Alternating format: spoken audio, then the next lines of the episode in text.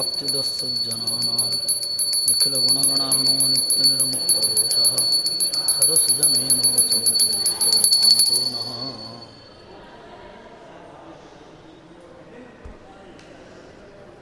నారాయణం నమస్కృత్య నరం చైవ నరోత్తమం దేవీం సరస్వతీం వ్యాసం తో ग्रन्थमुदीरये वेदव्यासगुणावासविद्याधीशसतां वश मां निराशं गतक्लेशं कुर्वनाशं हरे निशम् विजानतामवित्तस्य मध्वस्य जगती गुरोः पूर्वाचार्यमहिष्ठानाम् इयं प्रणतिमालिका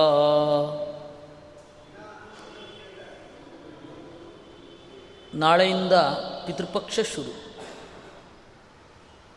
ಪಿತೃದೇವತೆಗಳನ್ನು ನಾವು ಆರಾಧನೆ ಮಾಡುವಂತಹ ಪಕ್ಷ. ಅದರಿಂದಾಗಿ ಪಿತೃಪಕ್ಷ. ಈ ಹದಿನೈದು ದಿವಸದಲ್ಲಿ ಪಿತೃಗಳನ್ನು ವಿಶೇಷವಾಗಿ ಆರಾಧನೆ ಮಾಡೋದು ಅಂತ. ವಸ್ತುತಃ ಸಾವು ಮತ್ತು ಸಾವಿನ ಆಚೆಗಿನ ಸಂಗತಿಗಳನ್ನು ಸಾವನ್ನು ಹೇಗೆ ಎದುರುಗೊಳ್ಳೋದು ಅನ್ನುವ ಸಂಗತಿಯನ್ನು ತಿಳಿಯಲಿಕ್ಕೆ ನಾವು ಕಠೋಪನಿಷತ್ತನ್ನು ಚಿಂತನೆ ಮಾಡಬೇಕು. ಸಾವಿನ ಆಚೆಯ ಸಂಗತಿಗಳನ್ನು ಚಿಂತನೆ ಮಾಡಲಿಕ್ಕೆ ನಾವು ಬೇರೆ ಬೇರೆ ಪುರಾಣಗಳು, ಇದು ಒಂದು ಅಂತಲ್ಲ, ಬೇರೆ ಬೇರೆ ಪುರಾಣಗಳು, ನಮ್ಮಲ್ಲಿ ಏನಾಗಿದೆ ಅಂತಂದರೆ ಗರುಡ ಪುರಾಣ ಮಾತ್ರ ಕೇಳಬೇಕು ಅಂತ ಹಾಗೇನಿಲ್ಲ. ಎಲ್ಲ ಪುರಾಣಗಳಲ್ಲಿಯೂ ಆ ವಿಚಾರ ಸ್ವಲ್ಪ ಸ್ವಲ್ಪ ಇದೆ. ಎಲ್ಲಕ್ಕಿಂತ ಮಿಗಿಲಾಗಿ ಈ ಶವ ಸಂಸ್ಕಾರ ಮಾಡುವಾಗ ಮಂತ್ರಗಳು ಏನಿದೆ? ಅದನ್ನೇ ನೇರವಾಗಿ ಕೇಳಿದರೆ ಇನ್ನೂ ಒಳ್ಳೆಯದು ಅರ್ಥ ಸಮೇತ. ಯಾಕೆಂದರೆ ನಮ್ಮಲ್ಲಿ ಇವತ್ತು ಏನು ಸಮಸ್ಯೆ ಆಗಿದೆ? ಮಂತ್ರ ಹೇಳುತ್ತೇವೆ ಅದರ ಅರ್ಥದ ಕಡೆ ನಮಗೆ ಗಮನ ಇರುವಲ್ಲ ಶವ ಸಂಸ್ಕಾರ ಮಾಡಬೇಕಾದವನು ಅಥವಾ ಮದುವೆ ಮಾಡಿಕೊಳ್ಳಬೇಕಾದವನು. ಅವನು ಅದರ ಅರ್ಥ ತಿಳ್ಕೊಂಡ್ರೆ ಬಹಳ ಚೆನ್ನಾಗಿರುತ್ತೆ. ಎಲ್ಲ ಸಂಸ್ಕಾರಗಳಲ್ಲಿ ನಮಗೆ ಕಾಡೋದು ಅರ್ಥಜ್ಞಾನದ ಕೊರತೆ. ಅದನ್ನು ನಾವೆಲ್ಲ ಸರಿ ಮಾಡಿಕೊಳ್ಬೇಕು.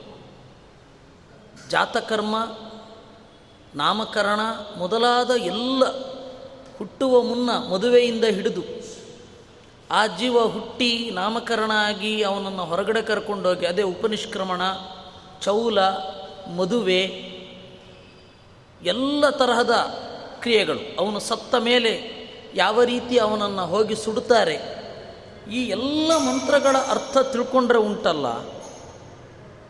ನಮ್ಮ ಜೀವನದ ಗತಿ ಯಾವುದು ಅಂತ ಸ್ಪಷ್ಟ ಆಗತ್ತೆ. ಆ ಅರ್ಥವನ್ನು ತಿಳ್ಕೊಳ್ಳುವ ಪ್ರಯತ್ನವನ್ನು ನಾವು ಇನ್ನಷ್ಟೇ ಮಾಡಬೇಕು. ಅದಕ್ಕಿಂತ ಮೊದಲು ಸಾವು ಅನ್ನೋದರ ಬಗ್ಗೆ ನಮ್ಮ ಪ್ರಾಚೀನ ಗ್ರಂಥಗಳಲ್ಲಿ ಏನು ಹೇಳಿದ್ದಾರೆ ಅನ್ನೋದನ್ನು ನಾವು ನೋಡಬೇಕಿದೆ. ಸಾವು ಅಂತಂದರೆ ಏನು? ಸಾವು ಅಂತಂದರೆ ಈ ದೇಹವನ್ನು ಬಿಟ್ಟು ಹೋಗೋದು ಅನ್ನೋದು ಸಾಮಾನ್ಯ ಕಲ್ಪನೆ. ಜೀವ ಮತ್ತು ದೇಹ, ಎರಡೂ ಕೂಡ ಬೇರೆ ಬೇರೆ. ದೇಹವೇ ಜೀವ ಅಲ್ಲ. ಜೀವ ಈ ದೇಹದ ಜೊತೆಗೆ ಯಾವಾಗಲೂ ಇರೋದಿಲ್ಲ. ಹುಟ್ಟು ಅಂತಂದರೆ ಜಡ ಹಾಗೂ ಜೀವಗಳ ಸಂಯೋಗ, ಅದನ್ನೇ ಹುಟ್ಟು ಅಂತ ಕರೆಯೋದು. ಒಂದು ಮಡಿಕೆ ಮಾಡಿದರೆ ನಮ್ಮ ಮನೆಯಲ್ಲಿ ಮಡಿಕೆ ಹುಟ್ಟಿತು ಅಂತ ಅನ್ನೋಲ್ಲ. ಫ್ಯಾಕ್ಟ್ರಿಯಲ್ಲಿ ಒಂದು ವಸ್ತು ತಯಾರಾದರೆ ಟಿ ವಿ ಹುಟ್ಟಿತು, ಕಾರು ಹುಟ್ಟಿತು ಅಂತ ಅನ್ನೋದಿಲ್ಲ. ಮಗು ಹುಟ್ಟಿತು ಅಂತ ಹೇಳ್ತೇವೆ. ಹುಟ್ಟು ಅಂತಂದರೆ ಜೀವ ಹಾಗೂ ಜಡದ ಜೋಡಣೆ, ಅದನ್ನೇ ಹುಟ್ಟು ಅಂತ ಕರೆಯೋದು. ಹಾಗಾದರೆ ಸಾವು ಅಂತಂದರೆ ಜೀವ ಹಾಗೂ ಜಡದ ಬೇರ್ಪಡೆ, ಅದೇ ಸಾವು ಅಂತ. ದೇಹ ಕೆಳಗಡೆ ಬೀಳುತ್ತೆ, ಜೀವ ಮೇಲ್ಗಡೆ ಹೋಗ್ತಾನೆ. ಇದನ್ನೇ ಸಾವು ಅಂತ ಕರೆಯೋದು ಅಂತ. ಇದರಲ್ಲಿ ಒಂದು ಸಮಸ್ಯೆ ಇದೆ. ಒಬ್ಬ ಮಗು ಒಂದು ಮಗು ಇರುತ್ತೆ. ಆಗ ಆ ದೇಹದ ಆಕಾರ, ದೇಹ ಮಿದುವಾಗಿರುತ್ತೆ, ದೇಹದ ಆಕಾರ ಎಲ್ಲ ಸಣ್ಣದಿರುತ್ತೆ. ಆಮೇಲೆ ಆ ಮಗು ಕುಮಾರ ಆಗ್ತಾನೆ. ಆಗ ದೇಹ ಬದಲಾಗತ್ತೆ. ದೇಹ ಬದಲಾದ ಮಾತ್ರಕ್ಕೆ ಸಾವಲ್ಲ. ಆಮೇಲೆ ಆ ದೇಹ ಯೌವನವನ್ನು ಪಡೆಯುತ್ತೆ. ಯುವಕನಾದವ ಮುದುಕನಾಗ್ತಾನೆ. ಆ ಎಲ್ಲ ಬದಲಾವಣೆಗಳಿದೆಯಲ್ಲ, ಅದು ಯಾವುದನ್ನು ಸಾವು ಅಂತ ಕರೆಯೋಲ್ಲ. ಹಾಗಾದರೆ ಸಾವು ಅನ್ನೋದಕ್ಕೆ ನಿಷ್ಕೃಷ್ಟ ಲಕ್ಷಣ ಏನು? ಕೃಷ್ಣ ಹೇಳ್ತಾನೆ, ಭಾಗವತದಲ್ಲಿ ಮೃತ್ಯು ಅತ್ಯಂತ ವಿಸ್ಮೃತಿ ಅಂತ. ಸಾವು ಅಂದ್ರೇನು? ದೊಡ್ಡ ಮರೆವು. ಮರಣವೇ ಮಹಾನವಮಿ ಎಂಬೇ. ಮರಣ ಅನ್ನೋದು ಮಹಾನವಮಿ, ಅದೊಂದು ಹಬ್ಬ. ಅದನ್ನು ಎದುರುಗೊಳ್ಳಲಿಕ್ಕೆ ತಯಾರಾಗಬೇಕು. ಆದರೆ ಮರಣ ಅಂದ್ರೇನು ನಾವು ಭಾಗವತದ ಮೂಲಕ ಹೋದರೆ ಮರೆವೇ ಮರಣವೆಂಬೆ ಅಂತ. ದೀರ್ಘಕಾಲದ ಮರಣ ಏನಿದೆ, ಮರೆವು ಏನಿದೆ, ಅದನ್ನೇ ಮರಣ ಅಂತ ಕರೆಯೋದು ಒಂದು ವಿಚಾರವನ್ನು ಮರಿತಾನೆ. ನಾನು ಹಿಂದೆ ಯಾವುದನ್ನು ಗಾಢವಾಗಿ ಪ್ರೀತಿಸ್ತಾ ಇದ್ದೆ ಅನ್ನೋದನ್ನು ಮರಿತಾನಲ್ಲ, ಅದನ್ನೇ ಮರಣ ಅಂತ ಅನ್ನೋದು. ಒಬ್ಬ ಒಂದು ಜೀವ ಇರ್ತಾನೆ, ಒಂದು ಪರಿಸರದಲ್ಲಿ ಬೆಳಿತಾನೆ. ಆ ಪರಿಸರದಲ್ಲಿ ಸಿಕ್ಕೋದನ್ನೆಲ್ಲ ಪ್ರೀತಿಸ್ತಾನೆ. ಆ ಪರಿಸರದಲ್ಲಿ ಅವತ್ತು ಅವನಿಗೆ ಇದು ನಾನು ದ್ವೇಷ ಮಾಡತಕ್ಕದ್ದು ಅಂತ ಅನ್ನಿಸ್ತಾ ಇರುತ್ತೆ. ಮುಂದಿನ ಜನ್ಮದಲ್ಲಿ ಮತ್ತದನ್ನೇ ಪ್ರೀತಿಸಬಹುದು. ಯಾಕೆ? ಹಿಂದೆ ಮಾಡಿದ್ದೆಲ್ಲ ಮರ್ತೋಯಿತು ನಾನು ಚಿಕ್ಕವನಿದ್ದಾಗ ಬಹಳ ಚಿಕ್ಕವ ಒಂದು ಘಟನೆ ಪೇಪರಲ್ಲಿ ಓದಿದ್ದು ನೆನಪಾಯಿತು. ಅದರಲ್ಲಿ ಈ ಅಫ್ಘಾನಿಸ್ತಾನದಲ್ಲಿ ಇರುವ ಬೌದ್ಧ ಪ್ರತಿಮೆಗಳನ್ನು ಭಯೋತ್ಪಾದಕರೆಲ್ಲ ಹೊಡೆದು ಹೊಡೆದು ಉರುಳಿಸಿದ್ರು. ನನಗೆ ಆವಾಗ ಅನ್ನಿಸ್ತಾ ಇತ್ತು, ಈ ಎಲ್ಲ ಭಯೋತ್ಪಾದಕರು ಹಿಂದೊಮ್ಮೆ ಬೌದ್ಧರಾಗಿದ್ದಾಗ ಬುದ್ಧನನ್ನು ಪ್ರೀತಿಯಿಂದ ಪೂಜಿಸಿರಬಹುದಲ್ವ?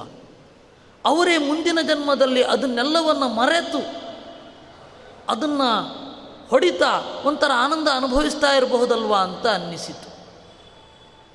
ಯಾಕೆಂದರೆ ನಾವು ಅದನ್ನು ಪ್ರೀತಿಸಿದ್ದೆವು ಅನ್ನೋದನ್ನೇ ಮರ್ತೋಗಿರುತ್ತೆ ಒಂದು ಜನ್ಮದಲ್ಲಿ ಯಾವುದನ್ನು ಉತ್ಕಟವಾಗಿ ದ್ವೇಷ ಮಾಡಿರ್ತಾನೋ ಇನ್ನೊಂದು ಜನ್ಮದಲ್ಲಿ ಅದನ್ನು ಉತ್ಕಟವಾಗಿ ಪ್ರೀತಿಸಲಿಕ್ಕೆ ಶುರು ಮಾಡ್ತಾನೆ. ಅಥವಾ ಒಂದು ಜನ್ಮದಲ್ಲಿ ಪ್ರೀತಿಸಿದ್ದನ್ನು ಇನ್ನೊಂದು ಜನ್ಮದಲ್ಲಿ ದ್ವೇಷಿಸಲಿಕ್ಕೆ ಶುರು ಮಾಡ್ತಾನೆ. ನಮಗೆ ಗೊತ್ತಿಲ್ಲ, ಬೇಗ ಮರೆಯುತ್ತೇವೆ ನಾವು. ಅಲ್ವಾ? ಆ ಮರೆವು ಇರಬಾರದು ಅಂತಲೇ ನಾವು ದೇವರಲ್ಲಿ ವಿಶೇಷತಃ ಪುರುಷ ಸೂಕ್ತದ ನಂತರ, ಪುರುಷ ಸೂಕ್ತ ಹೋಮದ ನಂತರ ಅದನ್ನೇ ಕೇಳ್ಕೊಳ್ಳೋದು. ನಮಗೆ ಸಾವು ಬಂದರೂ ತೊಂದರೆ ಇಲ್ಲ ಸಾವನ್ನು ನಾವು ಸ್ವಾಗತಿಸುತ್ತೇವೆ, ಆದರೆ ಮರೆವು ಬೇಡ ಅಂತ. ಮುಂದಿನ ಜನ್ಮದಲ್ಲಿಯೂ ಕೂಡ, ಓ ವಿಷ್ಣುವೇ, ಓ ನಾರಾಯಣನೇ, ನಿನ್ನ ಭಕ್ತನಾಗಿಯೇ ನಾನು ಮುಂದುವರಿಬೇಕು ಅಂತ. ಮುಂದಿನ ಜನ್ಮದಲ್ಲೂ ಅದು ಕಂಟಿನ್ಯೂ ಆಗಬೇಕು. ಆ ಮುಂದಿನ ಜನ್ಮದಲ್ಲಿಯೂ ಅದೇ ಜ್ಞಾನ ಬೇಕು.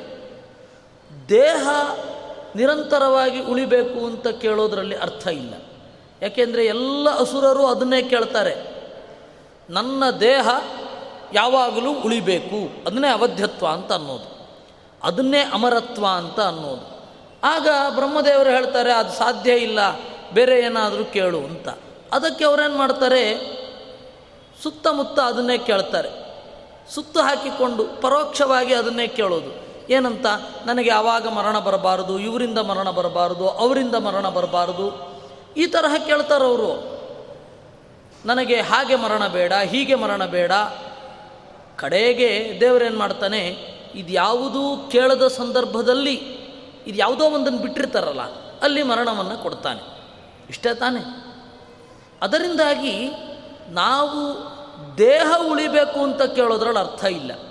ಮತ್ತು ಪ್ರಜ್ಞೆ ಉಳಿಬೇಕು ಅಂತ ಕೇಳಿದರೆ ದೇಹ ಬದಲಾದರೂ ಪ್ರಜ್ಞೆ ಅದೇ ಇರುತ್ತೆ. ಮತ್ತೆ ಮುಂದಿನ ಜನ್ಮದಿಂದ ಅದನ್ನೇ ಓದುವಂತಹ ಅಥವಾ ಅಲ್ಲಿಯೇ ನಿಲ್ಲುವಂತಹ ಪ್ರಸಂಗ ಬರೋದಿಲ್ಲ. ಅದರಿಂದ ಭಾಗವತ ಹೇಳಿತು, ಸಾವು ಅಂದ್ರೇನು? ಮೃತ್ಯು ಅತ್ಯಂತ ವಿಸ್ಮೃತಿ ಸಾವು ಅಂತಂದರೆ ದೊಡ್ಡ ಮರೆವು. ಎಲ್ಲವನ್ನ ಮರೆತು ಬಿಡ್ತೇವೆ ಅದನ್ನು ಮರಿತೇವೆ ಇದನ್ನು ಮರಿತೇವೆ, ಎಲ್ಲವನ್ನು ಮರೆಯೋದಿದೆಯಲ್ಲ? ಆ ಮರೆವನ್ನೇ ಸಾವು ಅಂತ ಕರೆಯುವುದು. ಭಾಗವತ ಹೇಳಿದ್ದರ ಪ್ರಕಾರ ಒಂದು ಗೊತ್ತಾಯಿತು. ಸಾವು ಅಂದ್ರೇನು? ಎಲ್ಲದರ ಮರೆವು. ಈ ಸಾಯಬೇಕಾದ್ರೆ ದೇಹ ಅನ್ನೋದು ಬೀಳುತ್ತೆ. ದೇಹ ಅನ್ನೋದು ಕೆಳಗಡೆ ಬೀಳುತ್ತೆ. ಅದರಲ್ಲಿ ಇರುವ ಇಂದ್ರಿಯಗಳು ಭಾಗ ಆಗತ್ತೆ ಅಂತ ಬ್ರಹ್ಮಸೂತ್ರದಲ್ಲಿ ಹೇಳುತ್ತಾರೆ. ಒಂದು ಇಂದ್ರಿಯಗಳ ಕೆಲವು ಭಾಗ ಮಣ್ಣಾಗತ್ತೆ. ಯಾಕೆಂದರೆ ಇಂದ್ರಿಯವು ಜಡವೇ. ಇನ್ನು ಕೆಲವು ಭಾಗ ಅದನ್ನು ದೇವತೆಗಳು ಒಯ್ತಾರೆ. ಇನ್ನು ಕೆಲವು ಭಾಗ ಅದು ಜೀವನ ಹಿಂದೆ ಹೋಗುತ್ತೆ ಅಂತ. ಹೀಗಾಗಿ ಮೂರು ಭಾಗ ಆಗತ್ತೆ. ಅದಕ್ಕಾಗಿ ಮುಂದೆ ಒಂದು ಜನ್ಮದಲ್ಲಿ ಹುಟ್ಟುತ್ತಾನೆ. ಅವನಿಗೆ ಹಿಂದಿನ ಫೀಲ್ಡಿನಲ್ಲೇ ಹೋದರೆ ಬೇಗ ಸಿದ್ಧಿಯಾಗತ್ತೆ ಕೆಲವೊಮ್ಮೆ. ಅದು ಯಾವುದೇ ಫೀಲ್ಡ್ ಇರ್ಬೋದು. ಸಂಗೀತ, ಒಂದು ಮಗು ಬೇಗ ಸಂಗೀತವನ್ನು ಗ್ರಾಸ್ಪು ಮಾಡುತ್ತೆ. ಆ ವಯಸ್ಸಿನ ಮಕ್ಕಳು ಹೇಳಲಾರದ ರಾಗಗಳನ್ನೆಲ್ಲ ಆರಾಮವಾಗಿ ಹೇಳಿಬಿಡುತ್ತೆ. ಒಬ್ಬ ಆಟದಲ್ಲಿ ಮುಂದುವರಿತಾನೆ. ಯಾಕೆ? ಹೋದ ಜನ್ಮದ ಸಂಸ್ಕಾರ ಅದು. ಮರಣ ಆದ ಮೇಲೆ ಅದು ಮುಂದುವರಿಯುತ್ತೆ. ಅದರಿಂದಾಗಿ ಮರಣದಲ್ಲಿ ಇಂದ್ರಿಯಗಳು ಹೀಗೆ ಭಾಗ ಆಗುತ್ತವೆ. ಈ ಮರಣದ ಸೂಚನೆಗಳು ನಮಗೆ ಬೇರೆ ಬೇರೆ ಬೇರೆ ಬೇರೆ ಬೇರೆ ಬೇರೆ ಥರ ಸಿಗತ್ತೆ. ನಾವು ರಾಮಾಯಣದಲ್ಲಿ ನೋಡ್ತೇವೆ, ಮಹಾಭಾರತದಲ್ಲಿ ನೋಡ್ತೇವೆ. ಆಮೇಲೆ ವೇದಗಳಲ್ಲಿ ನೋಡ್ತೇವೆ. ಉಪನಿಷತ್ತಿನಲ್ಲಿ ನಾವು ಮರಣದ ಸೂಚನೆಗಳನ್ನು ನೋಡುತ್ತೇವೆ ಐತರೆಯ ಉಪನಿಷತ್ತಿನಲ್ಲಿ ಆಗಿರಬಹುದು. ಬೇರೆ ಬೇರೆ ಉಪನಿಷತ್ತಿನಲ್ಲಿ ಮರಣದ ಸೂಚನೆಗಳು. ಯಾಕೆ ದೇವರು ಮರಣದ ಸೂಚನೆ ಕೊಡಬೇಕು? ಯಾಕೆ ಅಂತಂದರೆ ನೀನು ಮುಗಿಸಬೇಕಾದ ಸಾಧನೆಯನ್ನು ಮುಗಿಸು. ಮರಣದಲ್ಲಿ ಮರಣ ಹತ್ತಿರ ಬಂದಾಗ ನೀನು ಮಾಡಲೇಬೇಕಾದದ್ದನ್ನು ಮಾಡು ಅಂತ ಹೇಳಿ ದೇವರು ದಯೆಯಿಂದ ಪ್ರಕೃತಿಯ ಮೂಲಕ ಮಾತನಾಡೋದು. ಆದ್ದರಿಂದ ನಾವು ಅರ್ಥ ಮಾಡಿಕೊಂಡು ನಾವು ಮಾಡಲೇಬೇಕಾದ ಕರ್ತವ್ಯ, ದೇವರ ಧ್ಯಾನ. ಅಷ್ಟೇ, ಇನ್ನೇನಿಲ್ಲ. ಮರಣಕಾಲದಲ್ಲಿ ದೇವರ ಧ್ಯಾನ ಮಾಡಬೇಕು. ಬೇರೆ ಎಲ್ಲ ಅಮುಖ್ಯವಾದ ಸಂಗತಿಗಳನ್ನು ಬಿಡಬೇಕು ಅಂತನ್ನೋದಕ್ಕಾಗಿ ದೇವರು ದಯೆಯಿಂದ ನಮಗೆ ಸೂಚನೆಗಳನ್ನು ಕೊಡ್ತಾನೆ. ಆ ಸೂಚನೆಗಳನ್ನು ನಾವು ಅರ್ಥೈಸಿಕೊಳ್ಳಬೇಕು. ನೋಡಿ ನಾನು ಅದರ ಕೆಲವೊಂದು ಸಂಗತಿಗಳನ್ನು ಹೇಳುತ್ತೇನೆ. ನಾವು ಮೊನ್ನೆ ಅಯೋಧ್ಯಾಕಾಂಡದ ಸಂಗ್ರಹ ರಾಮಾಯಣದ ಅಯೋಧ್ಯಾಕಾಂಡದ ಭಾಗವನ್ನು ನಾವು ನೋಡಿದ್ವಿ. ಅದರಲ್ಲಿ ಭರತ ದಶರಥನ ಬಗೆಗೆ ಕನಸು ಕಾಣ್ತಾನೆ. ಯಾವ ತರಹದ ಕನಸು? ದಶರಥ ಕೆಂಪು ಬಟ್ಟೆಯನ್ನು ಉಟ್ಟುಕೊಂಡು ದಕ್ಷಿಣಾಭಿಮುಖನಾಗಿ ಕತ್ತೆಯ ಮೇಲೇರಿ ಹೋಗ್ತಾ ಇರ್ತಾನೆ. ಎಣ್ಣೆಯನ್ನು ಕುಡಿತಾನೆ. ಯಾವುದೋ ಒಬ್ಬಳು ಕ್ಷುದ್ರ ದೇವತೆ ದಶರಥನನ್ನ ನೆಲದಲ್ಲಿ ಹಾಕಿ ದರ ದರನೆ ಎಳಿತಾ ಇರ್ತಾಳೆ. ಮಗ್ನಂ ವೈ ನಿಮಗ್ನಂ ಗೋಮಯ ಹರದೆ. ಸಗಣಿಯ ಕೊಳದಲ್ಲಿ ಅವನು ಮುಳುಗಿರ್ತಾನೆ. ಇದನ್ನೆಲ್ಲ ದಶರಥನ ಬಗೆಗೆ ಭರತ ಕನಸು ಕಂಡ. ಅಂದರೆ ದಶರಥನ ಸಾವು ಮುಂದೆ ಬರುತ್ತೆ ಅನ್ನೋದನ್ನು ಆ ಕನಸು ಹೇಳಿತು. ದಶರಥನಿಗೆ ಏನು ಮಾಡಬೇಕಾಗಿರಲಿಲ್ಲ? ಏಕೆಂದರೆ ದೇವರೇ ಅವನ ಮಗ ಆಗಿ ಇದ್ದ ಅಲ್ವಾ? ಅವನ ಮಗನನ್ನು ನೆನಪಿಸಿದಾಗ ದೇವರನ್ನು ನೆನಪಿಸಿದಂತೆ ಆಯಿತು. ಅವಾಗವಾಗ ರಾಮ ದೇವರು ಅಂತ ಫ್ಲ್ಯಾಶ್ ಆಗ್ತಾ ಇತ್ತು. ಇನ್ನುಳಿದಂತೆ, ಅಯ್ಯೋ ಮಗ ಹತ್ತಿರ ಇಲ್ಲ ಅಂತನ್ನುವ ದುಃಖ ಕಾಡ್ತಾ ಇತ್ತು. ಎರಡರ ಮಿಶ್ರಣ ಆದ್ದರಿಂದಾಗಿ ಅವನು ಕೂಡ ಒಳ್ಳೆಯ ಸಾಧನೆಯನ್ನೇ ಮಾಡಿದ. ಆದ್ದರಿಂದಾಗಿ ಅವನಿಗೇನು ಮಾಡಬೇಕಾಗಿರಲಿಲ್ಲ. ಆದರೆ ಭರತನಿಗೆ ಅದು ಕನಸಿನಲ್ಲಿ ಬಿತ್ತು, ಅದು ಸೂಚನೆ. ಇನ್ನು ತ್ರಿಜಟೆ ಅಂತ ಹೇಳಿ ಒಬ್ಬ ರಾಕ್ಷಸಿ ಇದ್ದಾಳೆ. ಅವಳೇ ಮುಂದೆ ಸುಭದ್ರೆಯಾಗೋದು. ಆ ತ್ರಿಜಟೆ ಅನ್ನುವ ರಾಕ್ಷಸಿ ಸೀತೆಯನ್ನು ಸಮಾಧಾನ ಮಾಡ್ತಾ ಹೇಳ್ತಾಳೆ, ನನಗೆ ಕನಸು ಬಿದ್ದಿದೆ. ರಾವಣ ಸಾಯ್ತಾನೆ ಅಂತ. ಕನಸಿನಲ್ಲಿ ಬಿಳಿ ಬಣ್ಣದ ವಸ್ತುಗಳು ಬಂದರೆ ಮಂಗಳ ಆಗತ್ತೆ ಅಂತ ಅರ್ಥ. ಕೆಂಪು ಬಣ್ಣದ ವಸ್ತುಗಳು ಬಂದರೆ ಅಮಂಗಳ ಆಗತ್ತೆ ಅಂತ. ಇದಿಷ್ಟು ನಿಯತ. ಶಾಸ್ತ್ರದಲ್ಲಿ ಕೆಲವೊಂದು ಕನಸುಗಳ ಖಚಿತವಾದ ಅರ್ಥವನ್ನು ಹೇಳ್ತಾರೆ. ಕೆಲವೊಂದು ಕನಸುಗಳಿಗೆ ನಿಯತವಾದ ಅರ್ಥವನ್ನು ಹೇಳೋದಿಲ್ಲ. ಯಾಕೆ ಅಂದರೆ ಅದು ಅವರವರ ಒಂದು ವಲಯದಲ್ಲಿ ಅದು ಬೇರೆ ಬೇರೆ ಅರ್ಥವನ್ನು ಕೊಡತ್ತೆ. ಅದು ನಮ್ಮನ್ನು ನಾವೇ ನೋಡ್ಕೊಳ್ಬೇಕು. ಅಥವಾ ನಿಮಗೆ ಯಾವ ಕನಸು ಪದೇ ಪದೇ ಬೀಳ್ತಾ ಇರುತ್ತೆ, ಅದಾದ ಮೇಲೆ ಏನು ಪರಿಣಾಮ ಆಗತ್ತೆ, ಅದರ ಮೇಲೆ ನೀವು ಡಿಫೈನ್ ಮಾಡಿಕೊಳ್ಬೇಕು. ನನ್ನ ಪರಿಚಿತರೊಬ್ಬರಿಗೆ ಹಲ್ಲು ಮುರಿದರೆ ದುಡ್ಡು ಬರ್ತಾ ಇರ್ತಿತ್ತು. ಅದು ಎಲ್ಲರಿಗೂ ಅಲ್ಲ, ಅದು ಬೇರೆ ಬೇರೆ ಅವರಿಗೆ. ವೈಯಕ್ತಿಕವಾಗಿ ನನಗೆ ಆಹಾರದ ಕನಸು ಬಿತ್ತು ಅಂತಂದರೆ, ನನಗೆ ಅಜೀರ್ಣ ಆಗತ್ತೆ ಅಂತ ಅರ್ಥ. ಅದು ನನ್ನ ನನ್ನ ವೈಯಕ್ತಿಕವಾದ ಅನುಭವಗಳದು. ಹಾಗೆ ನಿಮಗೆ, ನಿಮಗೆಲ್ಲರಿಗೂ ಕೂಡ ಒಂದೊಂದು ಬೇರೆ ಬೇರೆ ಕನಸಿನಲ್ಲಿ ಅದರ ಏನು ಫಲಿತಾಂಶ ಅಂತ ನೋಡಬಹುದು. ಆದರೆ ಕೆಲವೊಂದು ಕನಸು ಇರುತ್ತೆ. ಅದು ಶಾಸ್ತ್ರ ಹೇಳಿದ್ದು. ಇದು ಕೆಂಪು ಬಣ್ಣ ಬಂದರೆ ಅಮಂಗಳ ಅಂದರೆ ಅಮಂಗಳ ಅಷ್ಟೇ. ಬಿಳಿ ಬಣ್ಣ ಬಂತು ಮಂಗಳ ಅಂದರೆ ಮಂಗಳ. ಸಾವಿನ ಮುನ್ಸೂಚನೆಯಾಗಿ ಈ ಕನಸು ಬೀಳುತ್ತೆ ಅಂತಂದರೆ ಆ ಕನಸು ಬಿದ್ದರೆ ಸಾವೇ. ಇದು ವೇದದಲ್ಲಿ ಹೇಳಿದ ಕನಸುಗಳು. ಐತರೆಯ ಉಪನಿಷತ್ತಿನಲ್ಲಿ ಏನು ಹೇಳಿದೆ ಅಂತ ನಂತರ ನೋಡೋಣ. ಆ ಮಹಾಭಾರತದ ಬಗ್ಗೆ, ರಾಮಾಯಣಗಳ ಬಗ್ಗೆ ಮೊದಲು ನೋಡೋಣ. ರಾಮಾಯಣದಲ್ಲಿಯೂ ಅಷ್ಟೇ. ಆ ತ್ರಿಜಟೆ ಹೇಳ್ತಾಳೆ, ಸೀತೆ ಬಿಳಿ ಬಣ್ಣದ ಚಂದ್ರನನ್ನು, ತನ್ನ ಕೈಯಿಂದ ಹೀಗೆ ಸವರ್ತಾ ಇದ್ದಾಳೆ, ಚಂದ್ರನನ್ನು ಸವರ್ತಾ ಇದ್ದಾಳೆ. ಆದ್ದರಿಂದಾಗಿ ಅವಳಿಗೆ ಒಳ್ಳೆಯದಾಗತ್ತೆ ಅವಳು ಸಾಯೋದಿಲ್ಲ. ಅದೇ ರಾವಣ, ಕುಂಭಕರ್ಣ ಇಂದ್ರಜಿತು ಎಲ್ಲ ರಾಕ್ಷಸರು ಕೂಡ ಕೆಂಪು ಬಣ್ಣದ ಬಟ್ಟೆಯಿಟ್ಟು ಗಟ್ಟಿಯಾಗಿ ನಗುತ್ತಾ, ಎಣ್ಣೆಯನ್ನು ಕುಡಿಯುತ್ತಾ, ಎಣ್ಣೆ ಅಂದರೆ ನಿಜವಾದ ತೈಲ. ಎಳ್ಳಿನ ಆಚೆ ಬಂದದ್ದು ಆ ತರಹದ ತೈಲವನ್ನು ಕುಡಿಯುತ್ತಾ ದಕ್ಷಿಣ ದಿಕ್ಕಿಗೆ ಹೋದರು. ಅದರಿಂದಾಗಿ ಅವರ ಸಾವು ಖಚಿತ ಅಂತ ಹೇಳ್ತಾಳೆ. ಅದು ತ್ರಿಜಟೆಗೆ ಬಂದದ್ದು. ಯಾಕೆ ಅಂತಂದರೆ ಸೀತೆಗೆ ಸಮಾಧಾನ ಯಾಕಾಯಿತು ಅಂತ ಹೇಳಿ ಒಂದು ಕಾರಣ ಬೇಕಲ್ಲ. ಅದು ರಾವಣನಿಗೆ ಬಿತ್ತೋ ಇಲ್ವೋ ರಾಮಾಯಣ ಹೇಳಲಿಲ್ಲ. ಅದರಿಂದಾಗಿ ಕೆಲವೊಂದು ಈ ತರಹದ ಸೂಚನೆಗಳು ಬರ್ತವೆ. ಆದರೆ ಸಾಧಕರು ಹೇಗೆ ಎಚ್ಚರಗೊಳ್ಳಬೇಕು ಅಂತ ಐತರೆಯ ಉಪನಿಷತ್ತು ಹೇಳುತ್ತೆ.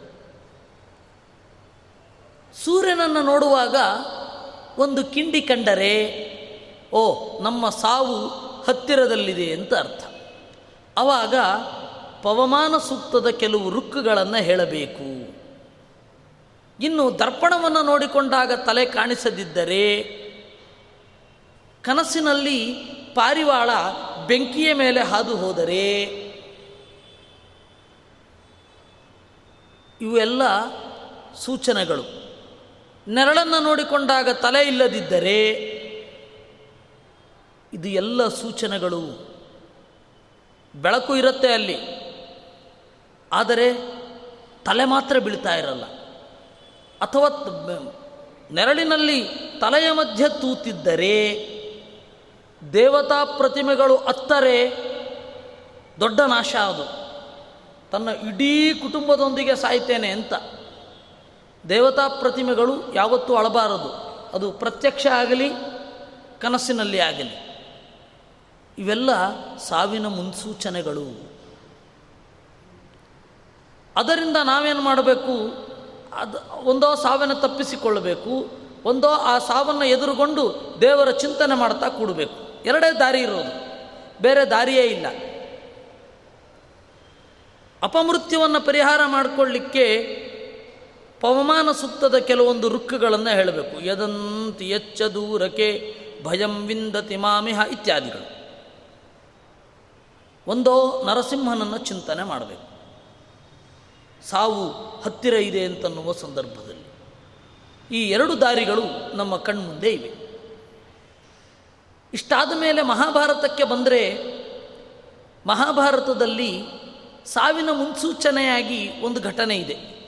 ಈ ಧೃಷ್ಟದ್ಯುಮ್ನ ದ್ರೋಣಾಚಾರ್ಯರನ್ನು ಕೊಂದ. ದ್ರೋಣಾಚಾರ್ಯರು ಆಯುಧಗಳನ್ನೆಲ್ಲ ಎಸೆದು ವಿರಕ್ತರಾಗಿ ರಣರಂಗದಲ್ಲಿ ಧ್ಯಾನಕ್ಕೆ ಅಂತ ಕೂತರು. ಅಂತಿಮ ಕಾಲದಲ್ಲಿ ಏನು ದೇವರನ್ನು ಚಿಂತನೆ ಮಾಡಬೇಕು ಅದಕ್ಕಾಗಿ ಅಂತ ಕೂತರು. ಲಯ ಚಿಂತನೆ ಅಂತ ಕರೀತಾರೆ ಅದನ್ನು. ಭಾಗವತದಲ್ಲಿ ಹೆಚ್ಚು ಲಯಚಿಂತನೆಗಳುಂಟು ಅದು ಭಾಗವತ ಶುರು ಆಗೋದೇ ಲಯಚಿಂತನೆಯಿಂದ ಸಾವಿನ ಬಗೆಗಿನ ಚಿಂತನೆಯಿಂದ ಭಾಗವತ ಶುರು ಆಗೋದು. ಪರೀಕ್ಷಿದ್ರಾಜನ ಸಾವು ಅದು ಹನ್ನೆರಡರಲ್ಲಿ ಬರುತ್ತೆ.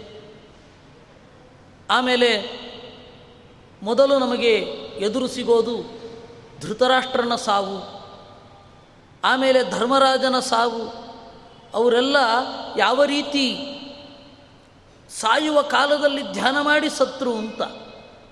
ಭಾಗವತ ಶುರು ಆಗೋದೇ ಲಯ ಚಿಂತನೆಯಿಂದ ಅದು ಭಾಗವತ ಮೊದಲನೇ ಸ್ಕಂದವನ್ನು ಕಥೆಯ ಆರಂಭದಲ್ಲಿ ನಾವು ಎಗರಿಸಿ ಬಿಡ್ತೇವೆ ಸೀದಾ ಅಲ್ಲಿ ಕೂತ ಹೆಣ್ಣು ಮಕ್ಕಳಿಗೆಲ್ಲ ಖುಷಿಯಾಗಲಿ ಅಂತ ದಶಮ ಸ್ಕಂದಕ್ಕೆ ಹಾರೋದು. ಆದರೆ ಎರಡನೇ ಸ್ಕಂದದಲ್ಲಿ, ಒಂದನೇ ಸ್ಕಂದದಲ್ಲಿ ಸಾವಿನ ಚಿಂತನೆಗಳೇ ಇರೋದು. ಸಾವು ಹತ್ತಿರ ಆದಾಗ ನಾವು ಏನು ಚಿಂತನೆ ಮಾಡಬೇಕು ಅಂತ. ಆ ಲಯ ಚಿಂತನೆ ಮಾಡಲಿಕ್ಕೆ ಅಂತ ದ್ರೋಣಾಚಾರ್ಯರು ಕುಳಿತರು. ಆಗ ಅದು ಏನು ಪ್ರಚೋದನೆ ಆಯಿತೋ, ಧೃಷ್ಟದ್ಯುಮ್ನ ನೆಗೆದು ಕತ್ತಿಯನ್ನು ತೆಗೆದುಕೊಂಡು ಬಂದು ಅವರ ತಲೆಯನ್ನು ಕತ್ತರಿಸಿ ಬಿಟ್ಟ ಅವತ್ತು ರಾತ್ರಿ ಶುರು ಮಾಡಿ ಕಂಟಿನ್ಯೂಸ್ಲಿ ನಾಲ್ಕು ದಿವಸ ಅವನಿಗೆ ಯಾವುದೋ ಒಂದು ದೇವಿ ದುರ್ಗೆ ಕಾಳರಾತ್ರಿ ಅಂತ ಕರೀತಾರೆ. ಕಾಳರಾತ್ರಿ ಅಂದರೆ ದುರ್ಗೆ. ಆ ಕಾಳರಾತ್ರಿ ಅವನನ್ನು ಹಿಡಿದು ದರದರನೆ ಎಳಿತಾ ಇರುವಂತಹ ಸ್ವಪ್ನ ಆಗ್ತಾ ಇತ್ತು. ನಾನು ಸಾಯೋದು ಖಚಿತ ಅಂತ ಅವನಿಗೆ ತೀರ್ಮಾನ ಮಾಡಿಬಿಟ್ಟಿದ್ದ ಅವನು. ಒಳಗಡೆ ಅನ್ನಿಸಿಬಿಟ್ಟಿತ್ತು. ನೋಡಿ, ಹತ್ತು ದಿವಸ ದ್ರೋಣಾಚಾರ್ಯ, ಇದು ಭೀಷ್ಮಾಚಾರ್ಯರ ಸೇನಾಪತ್ಯ ಆಯಿತು. ಐದು ದಿವಸ ದ್ರೋಣಾಚಾರ್ಯರ ಸೇನಾಪತ್ಯ ಆಯಿತು. ಆ ಐದನೇ ದಿವಸ, ಅಂದರೆ ಹದಿನೈದನೆಯ ದಿವಸ, ಆಮೇಲೆ ಹದಿನಾರು ಮತ್ತು ಹದಿನೇಳು. ಕರ್ಣನ ಸೇನಾಪತ್ಯ. ಹದಿನೆಂಟನೆಯದ್ದು ಶಲ್ಯನ ಸೇನಾಪತ್ಯ. ಅದಾಗಿ ಅರ್ಧರಾತ್ರಿ ಕಳೆದ ಮೇಲೆ ಅಶ್ವತ್ಥಾಮ ಬಂದದ್ದು. ಒದ್ದು ಎಬ್ಬಿಸಿದ ಅಂತೆ. ಅಶ್ವತ್ಥಾಮ, ಏಳು ಗುರುದ್ರೋಹಿ ಕೊಲ್ತೇನೆ ನಿನ್ನ ಅಂತ. ಇವನು ಎದ್ದ. ನೀನು ಕೊಲ್ಲೋದು ಖಚಿತ. ನನ್ನನ್ನು ಚೂರಿಯಿಂದಲೋ ಅಥವಾ ಕತ್ತಿಯಿಂದಲೋ ಕತ್ತರಿಸಿಕೊಳ್ಳು. ವಿರೋಚಿತವಾದ ಮರಣ ಸಿಗಲಿ ಅಂತ ನಾನು ಬಯಸ್ತೇನೆ ಎಂದ ಧೃಷ್ಟದ್ಯುಮ್ನ. ಅದಕ್ಕೆ ಅವನು ಹೇಳಿದ, ನಿನ್ನಂತಹ ಗುರುದ್ರೋಹಿಗಳಿಗೆ ವಿರೋಚಿತವಾದ ಮರಣ ಸಿಗಬಾರದು ಅಂತ ಹೇಳಿ ಬಿಲ್ಲಿನ ನೇಣನ್ನು ಬಿಚ್ಚಿ ಅಶ್ವತ್ಥಾಮನ ಕತ್ತಿಗೆ ಕಟ್ಟಿ ಎಳೆದು ಸಾಯಿಸಿದ್ದು. ವಿರೋಚಿತವಾದ ಮರಣ ಅಥವಾ ಶಸ್ತ್ರದ ಮರಣ ನಿನಗೆ ಸಿಗಬಾರದು ಅಂತ. ಆ ಪರಿದ್ವೇಷದಿಂದ ಉರಿತಾ ಇದ್ದಾನೆ. ಅವಾಗ ಧೃಷ್ಟದ್ಯುಮ್ನ ಸುಮ್ಮನೆ ಆದ. ಯಾಕೆ ಗೊತ್ತಾ? ಮರಣ ನಿಶ್ಚಯ. ಯಾಕೆಂದ್ರೆ ಅವನು ಕನಸಿನಲ್ಲಿ ಅದನ್ನೇ ಕಾಣ್ತಾ ಇದ್ದ. ಅಶ್ವತ್ಥಾಮ ಬರ್ತಾನೆ. ನನ್ನನ್ನು ಕತ್ತರಿಸ್ತಾನೆ ಅಂತ ಆ ನಾಲ್ಕೂ ದಿವಸ ಕಂಡಿದ್ದ. ಹದಿನೈದು, ಹದಿನಾರು, ಹದಿನೇಳು, ಹದಿನೆಂಟು. ಆ ಕನಸು ಕಂಡು ಕೂಡಲೇ ಎಚ್ಚರ ಆಯಿತು ಹದಿನೆಂಟನೇ ದಿವಸ, ಸತ್ತಿದ್ದೆ ಸೀದಾ. ಅದರಿಂದಾಗಿ ಸಾವು ಅಂತನ್ನೋದು ಅನಿವಾರ್ಯ, ಆ ಸೂಚನೆ ದೃಷ್ಟದ್ಯುಮ್ನನಿಗೆ ಸಿಗುತ್ತಾ ಇತ್ತು. ಹೀಗಾಗಿ ಅವನು ಸಾವನ್ನು ಸ್ವಾಗತಿಸಿದ. ಮಹಾಭಾರತದಲ್ಲಿ ಇರುವ ಬಹಳ ವ್ಯಾಪಕವಾಗಿ ಪ್ರಚಾರ ಆಗದ ಕಥೆ ಇದು. ನಿನ್ನನ್ನು ಶಸ್ತ್ರದಿಂದ ಸಾಯಿಸಬಾರದು, ಅದಕ್ಕೆ ನೀನು ಯೋಗ್ಯ ಅಲ್ಲ ಅಂತ ಈ ತರಹ ಮಾಡಿದ್ದು. ಆಮೇಲೆ ಪಾಂಡವರ ಮಕ್ಕಳೆಲ್ಲ ಸತ್ರು. ಅವರು ಇದನ್ನು ಅನಿವಾರ್ಯ ಅಂತ ಅಂದುಕೊಂಡ್ರು ಈ ರೀತಿ ಸಾವು ಅಂತನ್ನೋದು ಮುನ್ಸೂಚನೆಯನ್ನು ಕೊಟ್ಟಿತ್ತು. ನೋಡಿ, ಪಾಂಡವರಿಗೆ ಮುನ್ಸೂಚನೆ ಇತ್ತು. ಕೃಷ್ಣ ಭೂಮಿಯಲ್ಲಿ ಇರುವ ತನಕ ನಾವು ಇರಬೇಕು. ಅದಾದ ಮೇಲೆ ನಾವು ಕೂಡ ಈ ಭೂಮಿಯಲ್ಲಿ ಇರಬಾರದು, ಹೊರಟೋಗಿ ಬಿಡಬೇಕು ಅಂತ. ಅದರಿಂದಾಗಿ ಕೃಷ್ಣ ಹೋದ ಹತ್ತು ದಿವಸದ ಒಳಗಡೆ ಪಾಂಡವರು ಕೂಡ ಪರೀಕ್ಷಿದ್ರಾಜನಿಗೆ ಎಲ್ಲ ಜವಾಬ್ದಾರಿಯನ್ನು ಒಪ್ಪಿಸಿ ಹೊರಟು ಹೋದರು. ಪರೀಕ್ಷಿದ್ರಾಜನಿಗೂ ಕೂಡ ಸಾವಿನ ಮುನ್ಸೂಚನೆ ಬಂತು, ಏಳು ದಿವಸದ ಒಳಗಡೆ ನೀನು ಸಾಯ್ತೀಯ ತಕ್ಷಕನಿಂದ ಕಚ್ಚಿಸಿಕೊಂಡು ಅಂತ. ಹಾಗೆ ಸಾವು ಅಂತನ್ನೋದು ಇವರಿಗೆಲ್ಲರಿಗೂ ಮುನ್ಸೂಚನೆಯಾಗಿ ಬರ್ತಾ ಇತ್ತು. ಇವಾಗ ನಾನು ಸಾಯ್ತೇನೆ ಇಷ್ಟು ದಿವಸ ಆದಮೇಲೆ ಸಾಯ್ತೇನೆ ಅಂತ. ಆ ಸಾವನ್ನು ಅವರೆಲ್ಲರೂ ಕೂಡ ಸ್ವೀಕರಿಸ್ತಾ ಹೋದರು. ಅದರಿಂದಾಗಿ ಆ ತರಹದ ಸಾವಿನ ಮುನ್ಸೂಚನೆ ನಮಗೆ ಬರಬಾರ್ದಾ ಅಂತ ಒಮ್ಮೊಮ್ಮೆ ಅನಿಸುತ್ತೆ. ಯಾಕೆ ಅಂದರೆ ಸಾವಿನ ಪ್ರಜ್ಞೆ ಜಾಗೃತವಾದಷ್ಟು ಮನುಷ್ಯ ನ್ಯಾಯದಲ್ಲಿ ಇರ್ತಾನೆ. ಸಾವಿನ ಮುನ್ಸೂಚನೆ ಎನ್ನುವುದು ಅದು ಯಾರ ಮೇಲೆ ಯಾವ ರೀತಿ ಪರಿಣಾಮ ಬೀರುತ್ತೆ ಅನ್ನೋದಕ್ಕೂ ಮಹಾಭಾರತದ್ದೇ ಉದಾಹರಣೆ ಇದೆ. ನೋಡಿ, ಕಂಸನಿಗೆ ಗೊತ್ತಾಯಿತು. ದೇವಕಿಯ ಎಂಟನೆಯ ಮಗ ನನ್ನನ್ನು ಕೊಲ್ತಾನೆ ಅಂತ. ಅವನು ರಿಯಾಕ್ಟ್ ಮಾಡಿದ ರೀತಿ ಏನು? ಎಲ್ಲ ರಾಕ್ಷಸರನ್ನು ಕಳುಹಿಸಿ ಆ ದೇವಕಿಯ ಮಗುವಿನ ವಯಸ್ಸು ಎಷ್ಟಿರಬಹುದು, ಆ ಮಕ್ಕಳನ್ನೆಲ್ಲ ಕೊಲ್ಲಿಸಲಿಕ್ಕೆ ಅಂತ ಶುರು ಮಾಡಿದ ಅವನು. ಸಾವನ್ನು ಅವನು ಅರಗಿಸಿಕೊಳ್ಳಲಿಲ್ಲ. ಆದರೆ ತಪ್ಪಿಸಿಕೊಳ್ಳಿಕ್ಕಾಗಲಿಲ್ಲ ಅವನಿಗೆ. ಅವನು ಕಂಸ ರಿಯಾಕ್ಟ್ ಮಾಡಿದ ರೀತಿ ಅದು. ಇದ್ದವರನ್ನೆಲ್ಲ ಕೊಲ್ತಾ ಬಂದ. ಅಶರೀರವಾಣಿ ಆದ ಕೂಡಲೇ ದೇವಕಿಯನ್ನೇ ಕೊಲ್ಲಲಿಕ್ಕೆ ಅಂತ ಹೋದ. ಎಲ್ಲ ಪಾಪಕ್ಕಿಂತ ಕೀಳಾದದ್ದು ಸ್ತ್ರೀ ಹತ್ಯೆ. ಸ್ತ್ರೀ ಹತ್ಯೆ ಅನ್ನೋದನ್ನು ಮಾಡಲೇಬಾರದು ಅಂತ ಹೇಳ್ತಾರೆ ಎಲ್ಲಿ ತನಕ ಅಂದರೆ ಬೇಟೆಗೆ ಹೋದಾಗ ಹೆಣ್ಣು ಮೃಗವನ್ನು ಕೂಡ ಕೊಲ್ಲಬೇಡಿ ಅಂತ ಹೇಳ್ತಾರೆ.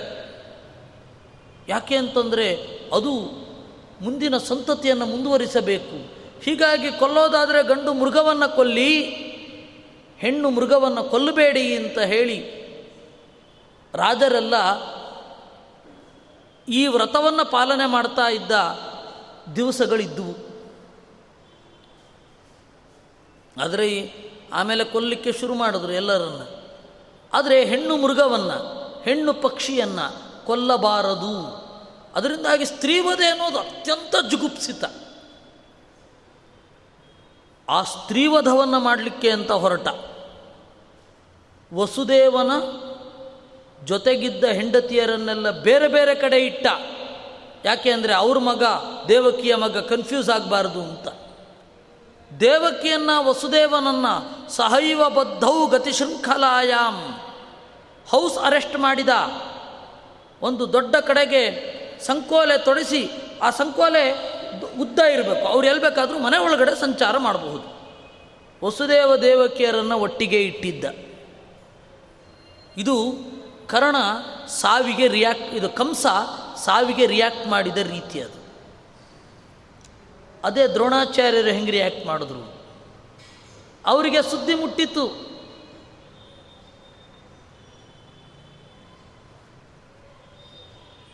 ದ್ರೋಣಾಚಾರ್ಯರಿಗೆ ದೃಪದನ ಮಗ ನಿಮ್ಮನ್ನು ಕೊಲ್ತಾನೆ ಅಂತ. ಅವರು ಯೋಚನೆ ಮಾಡಿದ್ರು, ಸಾವು ಸಾವೇ, ಅದನ್ನು ಏನು ಮಾಡಲಿಕ್ಕೂ ಆಗಲ್ಲ, ಅವನಿಗೆ ವಿದ್ಯೆ ಹೇಳಿಕೊಡುವ ಅಂತ ಅಂದ್ಕೊಂಡ್ರು. ಯಾಕೆ ಅಂದರೆ ನಾಳೆ ಎಲ್ಲರೂ ಹೊಗಳುತ್ತಾರೆ ನೋಡಿ, ಆ ದ್ರೋಣ ಎಷ್ಟು ಒಳ್ಳೆಯವ. ತನ್ನ ಸಾವನ್ನು ತಿಳಿದುಕೊಂಡ ಮೇಲೂ ಕೂಡ.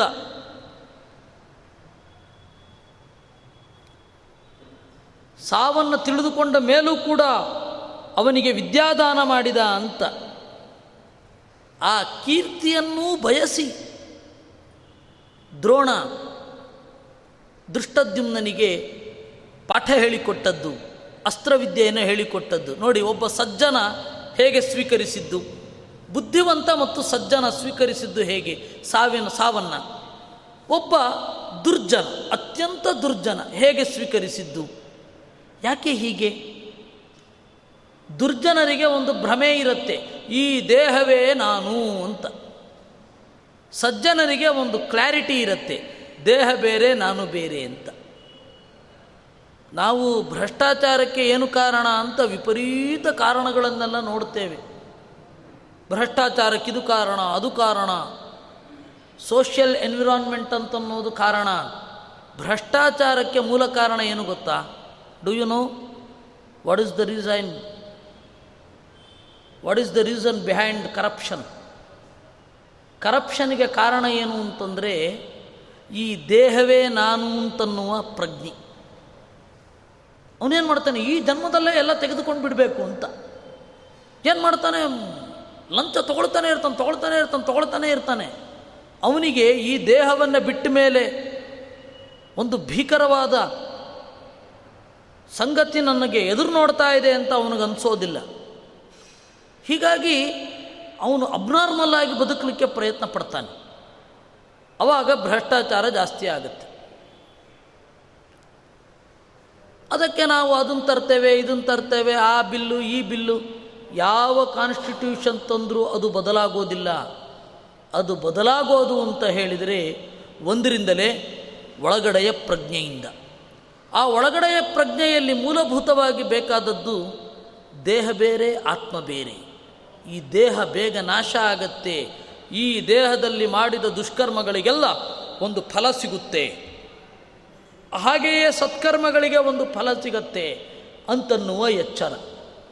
ಆ ಎಚ್ಚರ ಮೂಡಿಸಿದರೆ ಸಾಕು, ನೀವು ಯಾವ ಬಿಲ್ಲು ತರಬೇಕಾಗಿದ್ದಿಲ್ಲ. ಆ ಎಚ್ಚರ ಇಲ್ಲದೆ ಇರೋದ್ರಿಂದಲೇ ಇವೆಲ್ಲ ನಡೀತಾ ಇರೋದು. ಅದರಿಂದಾಗಿ ದೇಹ ಬೇರೆ, ನಾನು ಬೇರೆ ಅಂತನ್ನುವ ಅರಿವು ವೇದಾಂತ ಶಾಸ್ತ್ರದ ಮೊದಲ ಮೆಟ್ಟಿಲು ಅಂತಾರೆ. ನೀವು ವೇದಾಂತವನ್ನು ಅರ್ಥ ಮಾಡ್ಕೊಳ್ಬೇಕು ಅಂತಂದರೆ, ಕರ್ಮ ಥಿಯರಿಯನ್ನು ಅರ್ಥ ಮಾಡ್ಕೊಳ್ಬೇಕು ಅಂತಂದರೆ, ಬೇಸಿಕ್ ಸ್ಟೆಪ್ ಯಾವುದು ಗೊತ್ತಾ? ದೇಹ ಬೇರೆ, ನಾನು ಬೇರೆ ಅಂತನ್ನುವ ಅರಿವು. ಅದು ವಿದೇಶಿಯರಿಗಂತೂ ಇಲ್ಲ. ಅವರಿಂದ ಟ್ರೆಂಡ್ ಆದ ನಮಗೆಲ್ಲಿರಬೇಕು? ಹೀಗಾಗಿ ಭಾರತೀಯ ತತ್ವಶಾಸ್ತ್ರ ದುರ್ಭೇದ್ಯವಾಗಿ, ಅಭೇದ್ಯವಾಗಿ ಉಳಿದು ಬಿಡಿತು. ಏನೇನೋ ಇಂಟರ್ಪ್ರಿಟೇಷನ್ಗಳು ಹಾಗಾದರೆ ಸಾವಿನ ಬಗ್ಗೆ ಬೇರೆ ಯಾರು ಚಿಂತನೆ ಮಾಡಿಲ್ವಾ? ಭಾರತೀಯರನ್ನು ಬಿಟ್ಟರೆ ಮಾಡಿದ್ದಾರೆ.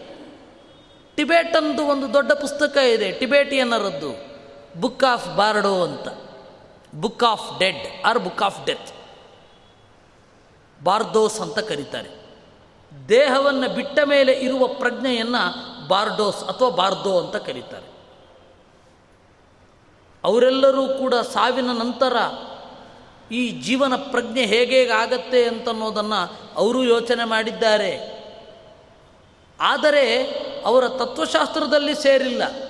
ಮುಖ್ಯವಾಗಿ ಬೈಬಲ್ನಲ್ಲಿ, ಖುರಾನ್ನಲ್ಲಿ ಅದು ಗಟ್ಟಿಯಾಗಿ ಉಲ್ಲೇಖ ಆಗಿಲ್ಲ.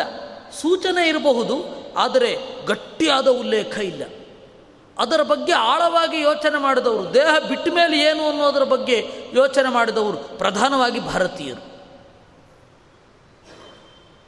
ಗ್ರೀಕರು ಬಹಳ ಕ್ವಚಿತ್ತಾಗಿ ಯೋಚನೆ ಮಾಡಿದರು. ಇಷ್ಟು ವಿಸ್ತಾರವಾಗಿ ಯೋಚನೆ ಮಾಡಲಿಲ್ಲ. ಅದರಿಂದಾಗಿ ಸಾವಿನ ನಂತರ ಏನು ಅನ್ನೋದನ್ನು ವಿಸ್ತಾರವಾಗಿ ಯೋಚನೆ ಮಾಡಿದ್ದು ಭಾರತೀಯರು ಮಾತ್ರ. ಬೇರೆ ಯಾರೂ ಕೂಡ ಹಾಗೆ ಮಾಡಲಿಲ್ಲ. ಅದರಿಂದಾಗಿ ಜಗತ್ತಿನ ಬಹಳ ಜನರಿಗೆ ಸಾವಿನೊಂದಿಗೆ ಇಡೀ ಜೀವನ ಮುಗೀತು ಅಂತ. ಈ ದೇಹದ ಕಥೆ ಮುಗಿತು ಸಾವಿನೊಂದಿಗೆ. ಜೀವನ ಕಥೆ ಮುಗಿಲಿಲ್ಲ, ಇನ್ನು ಮುಂದುವರಿಯುತ್ತೆ. ಅದು ಬಹಳ ವಿಚಿತ್ರ ವಿಚಿತ್ರವಾಗಿ ಕಾಡುತ್ತೆ. ಕೆಲವರು ಕೇಳ್ತಾರೆ, ಸತ್ತ ಮೇಲೆ ಎಷ್ಟು ದಿವಸ ಆದ ಮೇಲೆ ಹೊಸ ದೇಹ ಬರುತ್ತೆ ಅಂತ. ಹೇಳಲಿಕ್ಕೆ ಬರೋಲ್ಲ. ಖಾತ್ರಿ ಇಲ್ಲ. ಇಷ್ಟು ದಿವಸ ಆದ ಮೇಲೆ ಹೊಸ ದೇಹ ಬರುತ್ತೆ ಅಂತ ನಮಗೆ ಹೇಳಲಿಕ್ಕೆ ಆಗೋಲ್ಲ. ಮಧ್ವಾಚಾರ್ಯರು ಒಂದು ಆಸಕ್ತಿಕರವಾದ ವಿಚಾರವನ್ನು ಹೇಳ್ತಾರೆ. ಚಿತ್ರಾಂಗದ ಅಂತ ಹೇಳಿ ಅರ್ಜುನನ ಹೆಂಡತಿಯ ಬಗ್ಗೆ ಎಲ್ಲರಿಗೂ ಗೊತ್ತು. ಬಭ್ರುವಾಹನನ ತಾಯಿ. ದುರಂತ ಅಂದರೆ ಬಭ್ರುವಾಹನ ಮತ್ತು ಅರ್ಜುನನ ಬಗ್ಗೆ ಎಲ್ಲರೂ ತಪ್ಪು ತಿಳ್ಕೊಂಡೇ ಇದ್ದಾರೆ. ಅರ್ಜುನನಿಗೆ ಮರ್ತೋಗಿತ್ತು. ಬಭ್ರುವಾಹನ ತನ್ನ ಮಗ ಅನ್ನೋದನ್ನು, ಆಗ ಬಭ್ರುವಾಹನ ಕಪ್ಪ ಕಾಣಿಕೆಗಳನ್ನು ತೆಗೆದುಕೊಂಡು ಬಂದ. ಅರ್ಜುನ ಬೈದ ಬಭ್ರುವಾಹನನಿಗೆ ಸಿಟ್ಟು ಬಂತು, ಯುದ್ಧಕ್ಕೆ ನಿಂತ. ಏನೇನೋ ಕಥೆಗಳಿದೆ. ಅದು ಯಾವ ಕಥೆಯೂ ಇಲ್ಲ ಮಹಾಭಾರತದಲ್ಲಿ. ಅರ್ಜುನನಿಗೆ ಗೊತ್ತಿತ್ತು, ಇವನು ನನ್ನ ಮಗ ಬಭ್ರುವಾಹನ ಅಂತ. ಹಾಗಾದರೆ ಯುದ್ಧ ಯಾಕೆ ಮಾಡಿದ್ದು? ಮಗನ ಪೌರುಷ ನೋಡೋಣ ಅಂತ ಹೇಳಿ ಅರ್ಜುನನಿಗೆ ಅನ್ನಿಸಿತು. ಆದ್ದರಿಂದಾಗಿ ನನ್ನ ಜೊತೆ ಯುದ್ಧ ಮಾಡು ಅಂತಂದ. ತಂದೆಯ ಆಜ್ಞೆ ಅಂತ ಹೇಳಿ ಬಭ್ರುವಾಹನ ಅರ್ಜುನನೊಡನೆ ಯುದ್ಧ ಮಾಡ್ತಾ ಇದ್ದ. ಹಾಗೆ ಯುದ್ಧ ಮಾಡಬೇಕಾದ್ರೆ ಅರ್ಜುನ ಮಂದಂ ಯೋಧಯತಿ ಸ್ವಯಂ ನಿಧಾನವಾಗಿ ತಂದೆ ಮಗುವಿನೊಡನೆ ಫೈಟಿಂಗ್ ಮಾಡಬೇಕಾದ್ರೆ ಚಿಕ್ಕ ಮಕ್ಕಳಿರಬೇಕಾದ್ರೆ ನಿಧಾನವಾಗಿ ಹೀಗೆ ಮಾಡ್ತಾ ಇರ್ತಾನೆ. ಅದರ ಅರ್ಥ ತಂದೆಗೆ ಶಕ್ತಿ ಇಲ್ಲ ಅಂತಲ್ಲ, ಮಗನ ಮೇಲೆ ಪ್ರೀತಿ ಜಾಸ್ತಿ ಇದೆ ಅಂತ ಅರ್ಥ. ಹಾಗೆ ಮಾಡ್ತಾ ಇದ್ದಾಗ ಸತು ಬಾಲ್ಯಾತ್ ಪ್ರತಿಕ್ಷೇಪ ಮಂತ್ರಪೂತಂ ಮಹಾಶರಂ. ಬಬ್ರುವಾಹನನಿಗೆ ಗೊತ್ತಾಗದೆ ಮಹಾಸ್ತ್ರವೊಂದನ್ನು ಬಿಟ್ಟ. ಅರ್ಜುನ ಮೂರ್ಛಿತನಾದ, ಸಾಯಲಿಲ್ಲ, ಮೂರ್ಛಿತನಾಗಿದ್ದು. ಆಗ ಉಲೂಪಿ ಏನು ಮಾಡಿದಳು? ವಿಶಲ್ಯಕರಣಿಯನ್ನು ತಂದು ಅರ್ಜುನನನ್ನು ಮೂರ್ಛೆಯಿಂದ ಹೊರತಂದಳು. ಅಷ್ಟೇ ಕಥೆ ಇರೋದು.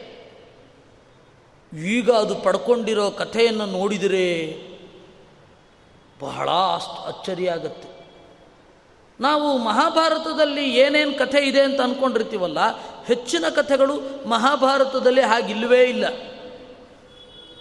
ನಾವು ಮಹಾಭಾರತದ ರಾಮಾಯಣದ ಕವರ್ ಟು ಕವರ್ ಓದಬೇಕಿದೆ. ಯಾಕೆಂದರೆ ನಮಗೆ ಮೂಲದ ಬಗ್ಗೆ ಬಹಳ ತಪ್ಪು ಕಲ್ಪನೆ ಇದೆ. ನಮಗೆಲ್ಲ ಯಾವುದ್ಯಾವುದೋ ಕವಿಗಳು ಹೇಳಿದ್ದು ಪ್ರಮಾಣ ಆಗತ್ತೆ, ಅದು ಯಾವುದೋ ಅಲ್ಲ. ಹಾಂ ಯಾಕೆ ಬಂತು ಅಂದರೆ ಚಿತ್ರಾಂಗದ ಅವಳು ಪಾಂಡ್ಯರಾಜನ ಮಗಳು. ಚಿತ್ರಾಂಗದೆಯೊಂದಿಗೆ ಆಗಿದ್ದು ಮದುವೆ ಅಲ್ಲ, ಒಪ್ಪಂದ. ಏನು ಒಪ್ಪಂದ? ಪುತ್ರಿಕಾ ಪುತ್ರ ಧರ್ಮ ಅಂತ ಒಂದು ಒಪ್ಪಂದ ಇತ್ತು. ಪುತ್ರಿಕಾ ಪುತ್ರ ಧರ್ಮ ಅಂದರೆ ಎಂತ ಗೊತ್ತಾ? ಒಬ್ಬ ರಾಜ ಇರ್ತಾನೆ. ಅವನಿಗೆ ಮಗಳು ಮಾತ್ರ ಇರ್ತಾಳೆ, ಮಗ ಇರಲ್ಲ. ಅವಾಗ ಏನು ಮಾಡೋದು? ಒಬ್ಬ ಯೋಗ್ಯನಾದ ವ್ಯಕ್ತಿಯನ್ನು ಕರೆತಂದು ತನ್ನ ಮಗಳೊಂದಿಗೆ ಕೂಡಿಸಿ ಯೋಗ್ಯವಾದ ಮಗನನ್ನು ಪಡೆದು ತನ್ನ ಮಗಳ ಮಗನನ್ನು, ಅಂದರೆ ಮೊಮ್ಮಗನನ್ನು ತನ್ನ ಮಗ ಅಂತ ದತ್ತು ಪಡೆದು ಅವನನ್ನು ರಾಜನನ್ನಾಗಿ ಮುಂದುವರಿಸೋದು. ಹಾಗೆ ಮಾಡುವಾಗ ಗಂಡ ಇರ್ತಾನಲ್ಲ, ಅಥವಾ ಗಂಡ ಅಲ್ಲ, ಯಾರು ವೀರ್ಯದಾನ ಮಾಡಿರ್ತಾನಲ್ಲ, ಅವನಿಗೆ ಈ ರಾಜ್ಯದ ಮೇಲೆ ಹಕ್ಕು ಇರೋದಿಲ್ಲ. ವಸುದೇವ ಹಾಗೆ ಇಬ್ಬರನ್ನ ಮಾಡಿದ್ದ, ವೀರ್ಯದಾನ ಮಾಡಿ ಇಬ್ಬರನ್ನು ಹುಟ್ಟಿಸಿದ್ದ. ಒಂದು ಪೌಂಡ್ರಕ ವಾಸುದೇವ, ಇನ್ನೊಂದು ಶೃಗಾಲ ವಾಸುದೇವ ಅಂತ. ಅದಾದ ಮೇಲೆ ದೇವಕಿಯನ್ನು ಮದುವೆ ಆಗಿದ್ದು ದೇವಕಿಯನ್ನು ಮದುವೆ ಆದಾಗ ಅವನಿಗೆ ಸೆರೆವಾಸ ಆಗಿ ಹೋಯಿತು. ಆಮೇಲೆ ಅಲ್ಲಿಗೆ ಹೋಗಲಿಕ್ಕಾಗಲಿಲ್ಲ ಆದರೆ ಆ ಇಬ್ಬರಿಗೆ ಅದೇ ಸಿಟ್ಟು, ಅಪ್ಪ ನಮ್ಮನ್ನು ನೋಡಲಿಕ್ಕೆ ಬಂದಿಲ್ಲ ಅಂತ ಸಿಟ್ಟಿತ್ತು. ನಾನು ಯಾಕೆ ಹೇಳಿದೆ ಅಂತಂದರೆ, ವೀರ್ಯದಾನ ಮಾಡಿದ ವ್ಯಕ್ತಿ, ಅವನು ಫಿಸಿಕಲಿ ಡಿಕ್ಲೇರ್ಡ್ ಅಪ್ಪ ಅಂತ. ಆದರೆ, ಆಸ್ತಿಯ ಮೇಲೆ ಹಕ್ಕು ಇಲ್ಲ ಬಭ್ರುವಾಹನ ಕುರುವಂಶದವನಲ್ಲ. ಅದರಿಂದಾಗಿಯೇ ಅಶ್ವತ್ಥಾಮನ ಅಸ್ತ್ರ ಬಭ್ರುವಾಹನನನ್ನು ಕೊಲ್ಲಲಿಲ್ಲ. ಯಾಕೆ ಗೊತ್ತಾ? ಅರ್ಜುನನ ವಂಶದವನಲ್ಲ. ಇದು ಪಾಯಿಂಟ್ ಅಲ್ಲ, ಈಗಿನ ತರಹ ಮಾಡ್ಬೋದಲ್ಲ? ಸ್ಪರ್ಮ್ ಡೊನೇಟು ಯಾರು ಅಂತ ಗೊತ್ತಿರಲ್ಲ. ಗೊತ್ತಾದರೆ ಒಳ್ಳೆಯದು ಅಷ್ಟೆ. ಎಂತಹ ವ್ಯಕ್ತಿ ಬೇಕು ಅಂತ ನಾವು ಅನುಸರಿಸ್ತೇವೆ. ಯಾಕೆಂದರೆ ಜೆನೆಟಿಕಲ್ ಕ್ಲೆನ್ಲಿನೆಸ್ ಇರುತ್ತೆ ಅಂತ ಹೇಳಿ ಆ ವ್ಯಕ್ತಿಯನ್ನು ತಿಳಿದುಕೊಂಡು ತೆಗೆದುಕೊಳ್ಳೋದು ಒಳ್ಳೆಯದಲ್ವಾ ಈಗ ಯಾರು ಅಂತಲೇ ಗೊತ್ತಿರೋದಿಲ್ಲ. ಇದು ಭೀಕರ. ಅವಾಗ ಹಾಗಲ್ಲ. ಇದಕ್ಕಿಂತ ಒಳ್ಳೆ ಪದ್ಧತಿ. ಇವನು ಯಾರು? ಇವನು ಗುಣ ಏನು? ಯಾವ ಗುಣ ನಮಗೆ ಬೇಕು ಅಂತನ್ನೋದನ್ನು ನಾವು ಆಯ್ಕೆ ಮಾಡ್ಕೊಳ್ತಾ ಇದ್ವಿ. ಈಗಿನ ತರಹ ಕೇವಲ ಸ್ಪರ್ಮನ್ನು ತೆಗೆದುಕೊಂಡು ಇಂಜೆಕ್ಟ್ ಮಾಡಿ ಅದರಿಂದ ಮಕ್ಕಳಾದರೆ ಆ ಮಗು ಏನಾಗುತ್ತೋ? ಈ ಆತಂಕ ಅವರಿಗಿತ್ತು. ಈಗ ಅದು ಮರೆತ ಅಂಶ ಅಷ್ಟೇ, ಇನ್ನೇನಿಲ್ಲ. ನಾವು ಕಣ್ಣು ಕೊಡಬೇಕಾದ್ರೂ ಅಷ್ಟೇ. ಇನ್ನೇನು ಪ್ರಾಬ್ಲಮ್ ಇಲ್ಲ. ಶಾಸ್ತ್ರದ ಪ್ರಕಾರ ಕಣ್ಕೊಡೋದು ಪ್ರಾಬ್ಲಮ್ಮೇ ಅಲ್ಲ. ಯಾರಿಗೆ ಕೊಟ್ಟೆವು ಅನ್ನೋದು ಮುಖ್ಯ. ನಮಗೆ ಗೊತ್ತಾಗಬೇಕು. ದಾನ ಅಂದ್ರೆ ಏನು ಹೇಳಿ? ಯಾರು ಸದೃಢರಾಗಿ ಯಾವುದೋ ಒಂದು ಧ್ಯೇಯಕ್ಕೆ ಜೀವನವನ್ನು ಇಟ್ಟಿರ್ತಾರ, ಅವರಿಗೆ ಮಾಡೋದು ದಾನ. ಅದು ಇಲ್ಲದವರಿಗೆ ಕೊಡೋದು ಸಹಾಯ. ಎರಡು ವ್ಯತ್ಯಾಸ ಇದೆ. ಅನಾಥಾಶ್ರಮಕ್ಕೆ ಮಾಡೋದು ಸಹಾಯ, ದಾನ ಅಲ್ಲ. ಶ್ರೇಷ್ಠ ಸನ್ಯಾಸಿಗಳಿಗೆ ಅಥವಾ ವಿದ್ವಾಂಸರಿಗೆ ಮಾಡತಕ್ಕಂಥದ್ದು ಸಹಾಯ ಅಲ್ಲ, ದಾನ. ದಾನ ಸಹಾಯಗಳ ವ್ಯತ್ಯಾಸ ಗೊತ್ತಿಲ್ಲ. ಎರಡಕ್ಕೂ ಡೊನೇಷನ್ ಅಂದ್ಬಿಡ್ತಾರೆ ಇಂಗ್ಲೀಷರು. ತಪ್ಪದು. ಡೊನೇಷನ್ ಬೇರೆ, ಸಹಾಯ ಬೇರೆ. ಅನಾಥರಿಗೆ, ಅಂಗವಿಕಲರಿಗೆ ಮಾಡೋದು ಸಹಾಯ, ಅದು ದಾನ ಅಲ್ಲ. ಇಷ್ಟು ವ್ಯತ್ಯಾಸ ಇದೆ. ಇರಲಿ. ಅದರಿಂದಾಗಿ ನಾವು ಇದನ್ನು ಎಚ್ಚರದಿಂದ ನೋಡಿಕೊಳ್ಬೇಕು. ಯಾವುದು ಏನು ಅಂತ. ಅಗತ್ಯ ಇರುತ್ತೆ, ಆದರೆ ನಾವು ಅವರಿಗೆ ಕೊಡಬೇಕು. ಅದು ದಾನ. ನೇತ್ರದಾನ ಮಾಡಿದಾಗ ಅದರಿಂದ ಅವ್ರು ಏನು ಮಾಡ್ತಾರೋ ಗೊತ್ತಿರಲ್ಲ. ದಾನ ಅಂದ್ರೆ ಏನು? ನಮಗೆ ಗೊತ್ತಿದ್ದು ಸಂತೋಷದಿಂದ ಕೊಡತಕ್ಕಂಥದ್ದು. ಇದು ನಮಗೆ ಯಾರಿಗೆ ಕೊಡ್ತೇವೆ ಅಂತಲೇ ಗೊತ್ತಿರೋದಿಲ್ಲ. ಅದೊಂದು ದಾನ ಎಂಥದ್ದು ಯಾರಿಗೆ ಕೊಡ್ತೇವೆ ಅಂತಂದರೆ ಸಂತೋಷದಿಂದ ಕೊಡಬಹುದು. ನೇತ್ರ ದಾನ ಅಲ್ಲ. ಆಮೇಲೆ ಕಣ್ ತಗೊಂಡು ಯಾರಿಗೆ ಬೇಕಾದ್ರೆ ಕೊಡಿ ಅಷ್ಟೆ. ಅದು ಉಪಯೋಗ. ಅದರಿಂದಾಗಿ ಪದ್ಧತಿ ತಪ್ಪಲ್ಲ. ನೇತ್ರ ದಾನ ಮಾಡೋದು ತಪ್ಪಲ್ಲ. ನಾವು ಯಾರಿಗೆ ಕೊಡ್ತೇವೆ ಅಂತ ಗೊತ್ತಾಗಬೇಕಷ್ಟೆ. ಇದು ಅಷ್ಟೇ. ತೆಗೆದುಕೊಳ್ಳೋದು ತಪ್ಪೇನಲ್ಲ. ಯಾಕೆಂದರೆ ಪ್ರಾಚೀನ ಭಾರತದಲ್ಲೇ ಅದಿತ್ತು. ಆದರೆ ಎಂತಹವರು ಅವರಿಂದ ಹುಟ್ಟಬಲ್ಲ ಮಗು ಎಂಥದ್ದು ಅದನ್ನು ಗೊತ್ತಾಗಲಿಕ್ಕೆ ತಿಳ್ಕೊಳ್ಬೇಕು ಅಷ್ಟೆ. ಇದು ಎರಡು ಪ್ರಾಚೀನ ಭಾರತದಲ್ಲಿ ಇತ್ತು ಆದರೆ ಖಚಿತವಾಗಿ ಗೊತ್ತಿದ್ದು ಜ್ಞಾನಪೂರ್ವಕವಾಗಿ ಮಾಡುವಂಥ ಅವ್ರಿಗೆ ಸ್ವಯಂ ನಿರ್ಧಾರ ತೆಗೆದುಕೊಳ್ಳೋದಿತ್ತು. ಇವಾಗ ಅದಿಲ್ಲ. ಸರಿ, ನಾವು ಹೋದ ಮೇಲೆ ಕಣ್ ತೆಗಿತಾರೆ. ಯಾರಿಗೆ ಕೊಡ್ತಾರೋ ಯಾರು ಗೊತ್ತು. ಅದರಿಂದ ಅವನು ಏನು ಮಾಡ್ತಾನೋ ಯಾರಿಗೂ ಗೊತ್ತು. ಈ ಗೊತ್ತಿಲ್ಲಗಳ ನಡುವೆ ಹೋಗೋದ್ರ ಬದಲು ಹೀಗೆ.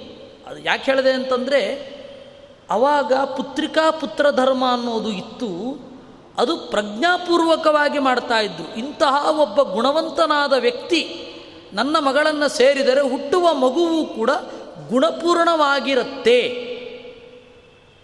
ಅನ್ನುವ ಯೋಚನೆ ಅವಾಗ ಇತ್ತು. ಅಷ್ಟೇ, ಇನ್ನೇನಿಲ್ಲ. ವಸುದೇವ ಗುಣಪೂರ್ಣ, ಒಳ್ಳೆ ಗುಣಗಳವನು, ಒಳ್ಳೆ ವಂಶದವನು ಅವನ ಕೈನಲ್ಲಿ ಮಗಳಿಗೆ ಒಳ್ಳೆಯ ಮಗುವನ್ನು ಕೊಡಿಸ್ಬೇಕು. ಆ ಮಗುವನ್ನು ನಾನಿಟ್ಕೊಳ್ಬೇಕು ಅಂತ ಅಷ್ಟೆ. ಅದೇ ರೀತಿ ಅರ್ಜುನನನ್ನು ಚಿತ್ರಾಂಗದೆಯ ತಂದೆ ಹೀಗೆ ಆರಿಸಿದ್ದು. ಪುತ್ರಿಕಾ ಪುತ್ರ ಧರ್ಮದ ಪ್ರಕಾರ ಆರಿಸಿದ್ದು. ಅಲ್ಲಿ ಹುಟ್ಟಿದವ ಬಭ್ರುವಾಹನ ಅಲ್ಲ, ಚಿತ್ರಾಂಗದೆ ಯಾಕೆ ಅರ್ಜುನನ ಹತ್ತಿರ ಇರಲಿಲ್ಲ? ಚಿತ್ರಾಂಗದೆ ಇರಲಿಲ್ಲ ಅಂತ ಪೂರ್ತಿ ಹೇಳಬೇಡಿ. ಯಾಕೆಂದರೆ ಅವಳು ರಾಜಸೂಯ ಯಾಗಕ್ಕೆ ಬಂದಿದ್ದಾಳೆ. ರಾಜಸೂಯ ಯಾಗಕ್ಕೆ ಬಂದಿದ್ದಾಳೆ. ಕಾಡಿನಲ್ಲಿ ಬಂದು ನೋಡಿಕೊಂಡು ಹೋಗಿದ್ದಾಳೆ. ಯುದ್ಧ ಆದ ಮೇಲೆ ಪಟ್ಟಾಭಿಷೇಕಕ್ಕೆ ಬಂದಿದ್ದಾಳೆ. ಗೊತ್ತಿರಲ್ವಾಗ ಇದೆಲ್ಲ ಸೂಕ್ಷ್ಮಾಂಶಗಳು.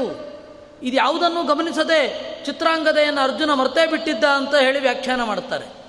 ಹಾಗಿಲ್ಲ, ಚಿತ್ರಾಂಗದೆಯ ಪರಿಚಯ ಪೂರ್ತಿ ಇತ್ತು. ಹಾಗಾದರೆ ಚಿತ್ರಾಂಗದೆ ಯಾಕೆ ಬೇರೆ ಇದ್ಲು? ಆ, ಅದರ ಕಾರಣ ಹೇಳುವ. ತಾರಾದೇಹೇ ಸೂರ್ಯಜಸ್ಯಾಂಗ ಸಂಗಾತ್, ಸ್ವರ್ಗಂ ನಾಗಾದಂತರಿಕ್ಷಾದಿಹಾಸೀತ್. ಶಚಿ ತಾರೆಯಾದಾಗ ರಾಮಾಯಣ ಕಾಲದಲ್ಲಿ ತನಗಿಂತ ಯೋಗ್ಯತೆಯಲ್ಲಿ ಚಿಕ್ಕವನಾದ ಸುಗ್ರೀವನ ಸಂಪರ್ಕ ಮಾಡಿದ್ಲು. ಆದ್ದರಿಂದ ಕಾನೂನಿನ ಪ್ರಕಾರ ಕರೆಕ್ಟ್. ಯಾಕೆಂದರೆ ಆ ಕಾಲದಲ್ಲಿ ಕಪಿರಾಜ್ಯದಲ್ಲಿ ಒಂದು ಕಾನೂನು. ಕಾನೂನು ಅಂದರೆ ಅವರು ಮಾಡಿಕೊಂಡದ್ದು. ರಾಜನ ಹೆಂಡತಿಯನ್ನು ನಂತರ ಬರುವ ರಾಜ, ಆ ರಾಜ ಸತ್ತು ನಂತರ ಬರುವ ರಾಜ ಪಡೆಯಬಹುದಿತ್ತು. ಈಗಲೂ ಕೂಡ ಕೆಲವೊಂದು ಪಂಜಾಬದ ಪ್ರಾಂತ್ಯದಲ್ಲಿ, ಹರಿಯಾಣದ ಪ್ರಾಂತ್ಯದಲ್ಲಿ ಆ ಒಂದು ಆಚರಣೆ ಈಗಲೂ ಇದೆ. ಹಾಗೆ ಕಾನೂನಿನ ಪ್ರಕಾರ ಕರೆಕ್ಟು ಸುಗ್ರೀವ ಮಾಡಿದ್ದು. ಆದರೆ ಒಳಗಡೆಯ ಬೆಳವಣಿಗೆಗೆ ಅದು ತೊಂದರೆ. ಉಚ್ಚ ಯೋಗ್ಯತೆಯ ಹೆಣ್ಣು ನೀಚ ಯೋಗ್ಯತೆಯ ಗಂಡನ್ನು ಸೇರಬಾರದು. ಸೇರಿದರೆ ಅದು ಈ ಪ್ರಾಬ್ಲಮ್ ಆಗುತ್ತೆ. ಅದರಿಂದಾಗಿ ಶಚೀದೇವಿ ತಾರೆಯಾಗಿದ್ದಾಗ, ಅಂದರೆ ರಾಮಾಯಣ ಕಾಲದಲ್ಲಿ ಸುಗ್ರೀವನ ಸಂಸರ್ಗ ಮಾಡಿದ ದೋಷದಿಂದ ಮೂಲ ರೂಪವನ್ನು ಸೇರಲಿಲ್ಲ. ಅದೇ ವಾತಾವರಣದಲ್ಲಿ ಸುತ್ತಾಡ್ತಾನೇ ಇದ್ಲು. ಆಚಾರ್ಯರು ಎಷ್ಟು ಚಂದ ಹೇಳ್ತಾರೆ, ಸುತ್ತಾಡ್ತಾನೇ ಇದ್ಲು. ಅವಳೇನು ಮಾಡಿದ್ಲು? ಸೀದಾ ಬಂದು ಚಿತ್ರಾಂಗದೆ ಆಗಿದ್ದು. ಆದ್ದರಿಂದಾಗಿ ಚಿತ್ರಾಂಗದೆಯಾದಾಗ ಶಚಿಯ ಜ್ಞಾನ ಮೊದಲಾದವುಗಳೆಲ್ಲ ಬರಲಿಲ್ಲ. ಯಾಕೆಂದರೆ ಆ ಸಂಸ್ಕಾರ ಮರೆಯಾಗಿತ್ತು. ಆಚಾರ್ಯರು ಇಂತಹ ಸಾಕಷ್ಟು ಅಂಶಗಳನ್ನು ಹೇಳ್ತಾರೆ ತಾತ್ಪರ್ಯ ನಿರ್ಣಯದಲ್ಲಿ. ಚಿತ್ರಾಂಗದೆಯ ಮನಸ್ಸಿನಲ್ಲಿ ಯಾಕೆ ಈ ತರಹ ಇತ್ತು? ಯಾಕೆ ಪೂರ್ತಿಯಾಗಿ ಅದು ದೇವತೆಗಳ ಜ್ಞಾನ ಆಗಿರಬಹುದು, ದೇವತೆಗಳ ನಡೆ ನುಡಿ ಯಾಕೆ ಬರಲಿಲ್ಲ? ಯಾಕೆ ಅಂದರೆ ದೊಡ್ಡ ಮರೆವು, ದೊಡ್ಡ ಗ್ಯಾಪ್ ಕ್ರಿಯೇಟ್ ಆಗಿತ್ತು. ಅದರಿಂದಾಗಿ ಸಂಸ್ಕಾರ ಹೋಗಿತ್ತು. ಹೀಗಾಗಿ ಚಿತ್ರಾಂಗದೆ ಆ ಎತ್ತರಕ್ಕೆ ಏರಲಿಲ್ಲ, ಆ ಹೆಸರನ್ನು ಪಡೆಯಲಿಲ್ಲ. ತೇನೈವ ಹೇತೋ ನಾತಿ ಸಾಮೀಪ್ಯಮಾಸೀತ್ ಅದೇ ದೋಷದಿಂದಲೇನೆ ಗಂಡನ ಒಡನಾಡುವ ಭಾಗ್ಯವನ್ನು ಪಡೆಯಲಿಲ್ಲ. ಒಂದೊಂದಕ್ಕೂ ಬಹಳ ಸೂಕ್ಷ್ಮವಾದ ಕಾರಣ ಇರುತ್ತೆ. ಅದರಿಂದಾಗಿ ಹೇಳಿದ್ದು. ಒಬ್ಬ ವ್ಯಕ್ತಿ ಸತ್ತ ಮೇಲೆ ಮತ್ತೆ ಇನ್ನೊಂದು ದೇಹವನ್ನು ಪಡೆಯುವ ಮೊದಲು ಎಷ್ಟು ಕಾಲ ಬೇಕಾಗತ್ತೆ? ಗೊತ್ತಿಲ್ಲ. ಕೆಲವೊಬ್ಬರು ಒಂದು ವರ್ಷದ ಒಳಗಡೆಯೇ ಹುಟ್ಟಬಹುದು. ಅಥವಾ ಇನ್ನು ಕೆಲವರು ಎಷ್ಟೋ ಯುಗಗಳಾದ ಮೇಲೂ ಹುಟ್ಟದೇನೇ ಇರಬಹುದು. ಎಷ್ಟೋ ಯುಗಗಳಾದ ಮೇಲೆ ಹುಟ್ಟಬಹುದು. ಗೊತ್ತಿಲ್ಲ ನಮಗೆ. ಅದರಿಂದಾಗಿ ನೀವು ಶಾಸ್ತ್ರದಲ್ಲಿ ಹೇಳಿ, ಒಬ್ಬ ಸತ್ತ ಮೇಲೆ ಎಷ್ಟು ಕಾಲ ಆದ ಮೇಲೆ ಹುಟ್ಟುತ್ತಾನೆ ಅಂದರೆ ಹೇಳಿ ಬರಲ್ಲ. ಗೊತ್ತಿಲ್ಲ. ಅವರವ್ರ ಕರ್ಮ ಹೇಗಿರುತ್ತೋ ಅವನೊಬ್ಬನಿಗೆ ಗೊತ್ತು. ದೇವರೊಬ್ಬನಿಗೆ ಗೊತ್ತು. ಇನ್ಯಾರಿಗೂ ಗೊತ್ತಾಗಲ್ಲ. ಅಥವಾ ಎತ್ತರದ ಸಾಧನೆ ಮಾಡಿದ ಯೋಗಿಗಳಿಗೆ ನೋಡಿದ ಕೂಡಲೇ ಗೊತ್ತಾಗಬಹುದು. ನಮಗೆ ಯಾರಿಗೂ ಗೊತ್ತಾಗೋ ಚಾನ್ಸೇ ಇಲ್ಲ. ಇದಿಷ್ಟು ಮಹಾಭಾರತದಲ್ಲಿ ಬಂದ ಮರಣ ಮತ್ತು ಜನನಗಳ ನಡುವೆ ಇರುವ ಗ್ಯಾಪ್ನ ಒಂದು ದೊಡ್ಡ ಕಥೆ.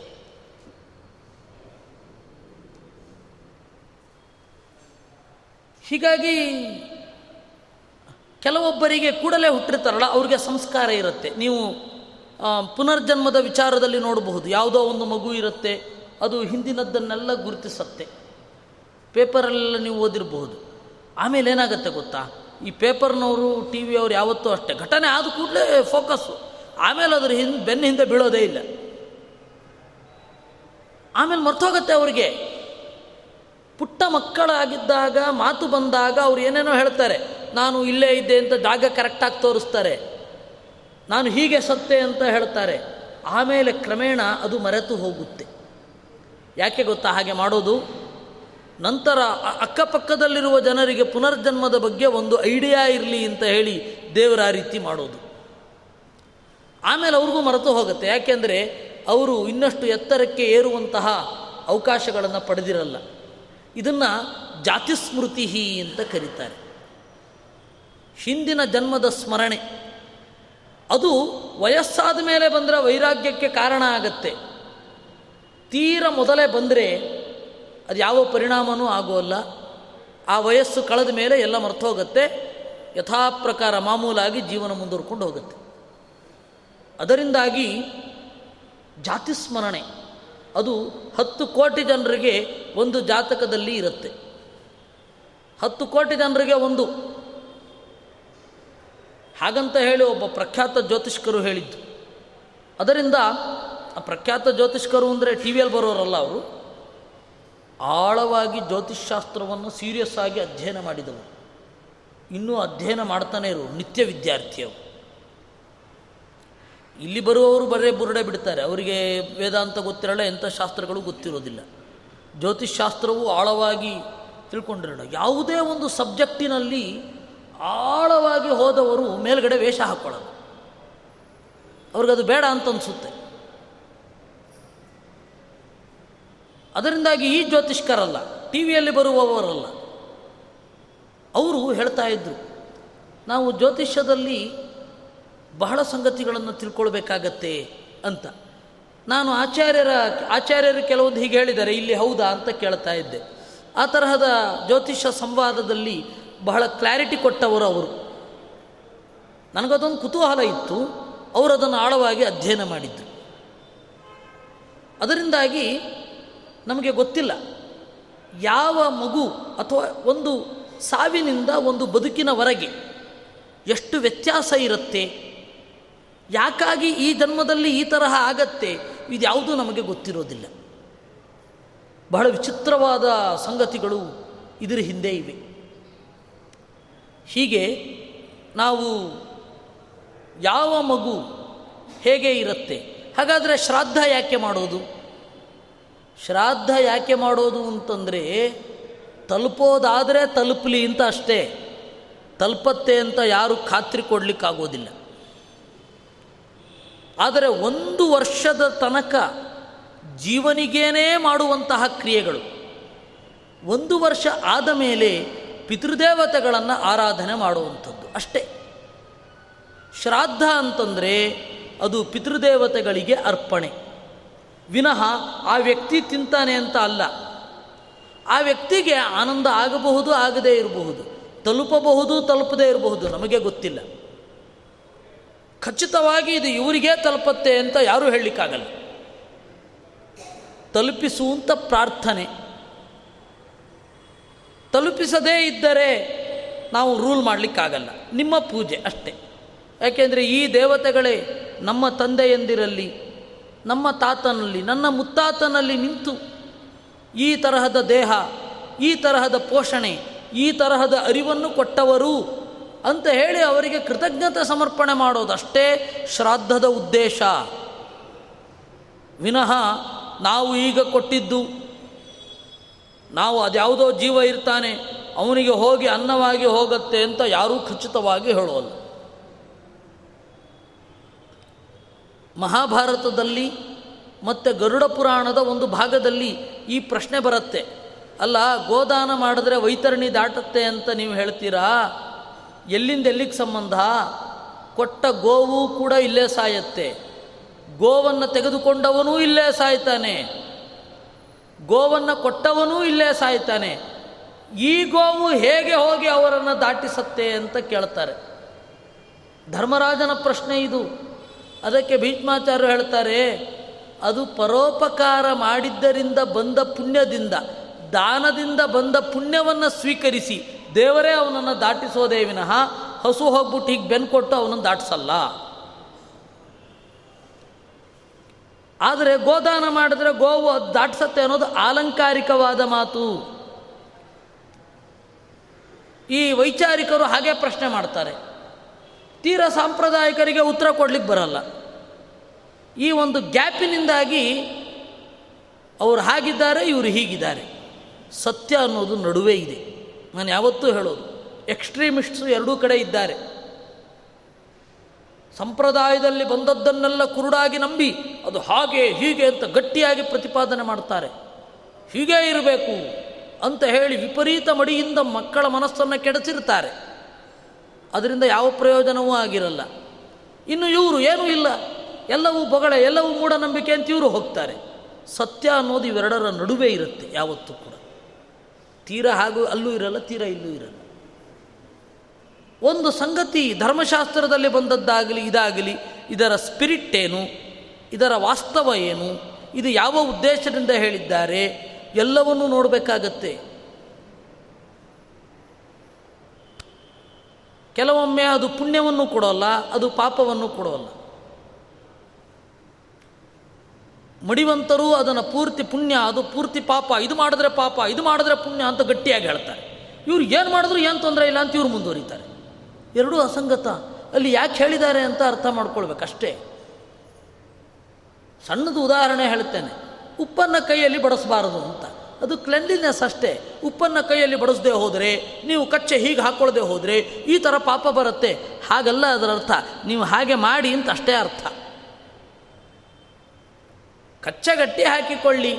ನಿಮ್ಮ ಯಾವ ಅಂಗಾಂಗಗಳು ತೋರುವಂತೆ ಇರಬಾರದು. ಅಷ್ಟೇ. ಅದರ ಅರ್ಥ ಅಷ್ಟೇ. ಅದರಿಂದ ಪುಣ್ಯವೂ ಬರಲ್ಲ, ಪಾಪವೂ ಬರಲ್ಲ. ಕಚ್ಚೆ ಹಾಕಿಕೊಂಡ್ರೆ ಅಂತ ಪುಣ್ಯ ಬರೋದು? ನೀವು ಸ್ಪೂನಲ್ಲಿ ಉಪ್ಪು ಬಡಿಸಿದ್ರೇನು ಪುಣ್ಯ ಬರೋದು? ಅದೆಲ್ಲ ಏನೂ ಅಲ್ಲ. ಮೊನ್ನೆ ಯಾರೋ ಹೇಳ್ತಾ ಇದ್ರು ಕಡಲೆಬೇಳೆ ಕೋಸಂಬರಿ ಹಾ, ಇಲ್ಲೇ ಹಾಕಬೇಕು. ಆ ಕೋಸಂಬರಿ ಇಲ್ಲೇ ಹಾಕಬೇಕು ಹೆಸರುಬೇಳೆ ಕೋಸಂಬರಿ ಅಲ್ಲೇ ಹಾಕಬೇಕು ಅನ್ನೋದಕ್ಕೆ ಎಲ್ಲಿದೆ ಪ್ರೂಫ್ ಅಂತ? ನಾನು ಹೇಳಿದೆ, ಕೋಸಂಬರಿ ಅನ್ನೋದಕ್ಕೆ ಶಾಸ್ತ್ರದಲ್ಲಿ ಪದ ಇಲ್ಲ ಅಂತಂದೆ. ಸಂಸ್ಕೃತದಲ್ಲಿ ಪದವೇ ಇಲ್ಲ ಕೋತಂಬರಿ ಅಂತ ಅನ್ನೋದಕ್ಕೆ, ಏನು ಮಾಡೋದು? ಅದರಿಂದಾಗಿ ನಾವು ನೇರವಾಗಿ ಶಾಸ್ತ್ರವನ್ನು ಓದಿದಾಗ ಯಾವುದು ಅರ್ಥವಾದ? ಅಂದರೆ ಏನೋ ಒಂದನ್ನು ಮಾಡಿ ಅಂತಷ್ಟೇ ಹೇಳಿರ್ತಾರೆ. ಅದೇ ನಾನು ಪ್ರಸಿದ್ಧ ಉದಾಹರಣೆ ಕೊಡೋದು. ನೀರಲ್ಲಿ ಬರೆದ್ರೆ ಸಾಲ ಆಗತ್ತೆ ಅಂತ. ಹೌದ್ರಿ? ನೀವು ನೀರು ಜಾರಿದರೆ ಡಾಕ್ಟ್ರ್ ಹತ್ರ ಹೋಗಬೇಕು. ಸಾಲ ಆಗತ್ತೆ ಅಂತ ಅಷ್ಟೇ. ನೀವು ಇದ್ದಿಲಲ್ಲಿ ಬರೆದ್ರೆ ಭಾರಿ ಖರ್ಚಾಗತ್ತೆ. ಹೌದು, ಇದ್ದಿಲಲ್ಲಿ ಬರೆದ್ರೆ ಮಕ್ಕಳು ಬಣ್ಣ ಹೊಡೆತಿಗ್ಬೇಕಲ್ಲ ಅದರಿಂದಾಗಿ ಅದರ ಸ್ಪಿರಿಟ್ ಏನು ಅಂತ ನೋಡಬೇಕು. ಕೆಲವೊಮ್ಮೆ ಸಾಂಪ್ರದಾಯಿಕರು ಅದನ್ನು ಮರಿತಾರೆ. ಅವ್ರು ಎಲ್ಲದಕ್ಕೂ ಪುಣ್ಯ, ಒಂದೊಂದು ಚಿಕ್ಕ ಚಿಕ್ಕದಕ್ಕೂ ಪುಣ್ಯ. ಕೈ ತೊಳ್ಕೊಂಡ್ರೆ ಪುಣ್ಯ, ಆಮೇಲೆ ಎಂಥದ್ದು? ಮೃತ್ತಿಕೆ ಹಚ್ಚಿಕೊಂಡ್ರೆ ಪುಣ್ಯ. ಇದು ಸಾಂಪ್ರದಾಯಿಕರ ಮಿತಿಮೀರಿದ ಯೋಚನೆಗಳು. ಇನ್ನು ಏನು ಮಾಡಿದ್ರೂ ಪಾಪ ಇಲ್ಲ, ಪುಣ್ಯ ಇಲ್ಲ, ಪರಲೋಕವೇ ಇಲ್ಲ ಅಂತ ಹೇಳಿ ಅವರು. ಸತ್ಯ ಅನ್ನೋದು ನಡುವೆ ಇರುತ್ತೆ. ಮಧ್ವರು ಹೇಳಿದ್ದು ಹಾಗೆ, ಶೌಚಾಸನೇತು ಅಂಗ ಮಾತ್ರಂ ನ ಪೃಥಕ್ ಧರ್ಮ ಸಾಧನಂ ಮಡಿ ಮಾಡಿದರೆ ಪಾಪವೂ ಬರಲ್ಲ, ಪುಣ್ಯವೂ ಬರೋಲ್ಲ. ಅದು ಇನ್ಸ್ಟ್ರೂಮೆಂಟ್ ಮಾತ್ರ. ಅದರಿಂದ ನೀವು ಏನು ಮಾಡ್ತೀರಾ ಅನ್ನೋದು ಮುಖ್ಯ. ಆ, ಮಡಿ ಮಾಡಿ ಮುಂದೇನು ಮಾಡಿದಿರಿ? ಮನಸ್ಸನ್ನು ಶಾಂತವಾಗಿಟ್ಟುಕೊಂಡಿರೇ, ದೇವರನ್ನು ಧ್ಯಾನ ಮಾಡಿದರೆ, ಅದು ಮುಖ್ಯ. ಬೇರೆ ಅಲ್ಲ. ಆದರೆ, ಇಬ್ಬರೂ ಕೂಡ ಅದನ್ನು ಮರೆತಿದ್ದಾರೆ. ಹಾಗೆ ಸಾವಿನ ವಿಚಾರದಲ್ಲೂ ಅಷ್ಟೇ, ಶ್ರಾದ್ದದ ವಿಚಾರದಲ್ಲಿಯೂ ಅಷ್ಟೇ. ಅವ್ರು ಏನು ಇಲ್ಲ ಅಂತ ಅವರು. ಪ್ರತಿಯೊಂದಕ್ಕೂ ಇದೆ ಅಂತ ಇವರು. ಈ ಎಚ್ಚರದಿಂದ ನಾವು ಸಾಗಬೇಕು. ಕ್ಷುರಸ್ಯ ಧಾರಾ ನಿಶಿತ ದುರತ್ಯಯ ದುರ್ಗಂ ಪಥಸ್ತತ್ ಕವಯೋ ವದಂತಿ. ಸಾವಿನ ನಂತರದ ಯೋಚನೆ, ಸಾವಿನ ನಂತರದ ಗತಿಯನ್ನು ನಾವು ಈಗಲೇ ತೀರ್ಮಾನ ಮಾಡಿಕೊಳ್ಳೋದು. ಇದು ದುರ್ಗಂ ಪಥ, ಕಷ್ಟದ ದಾರಿ.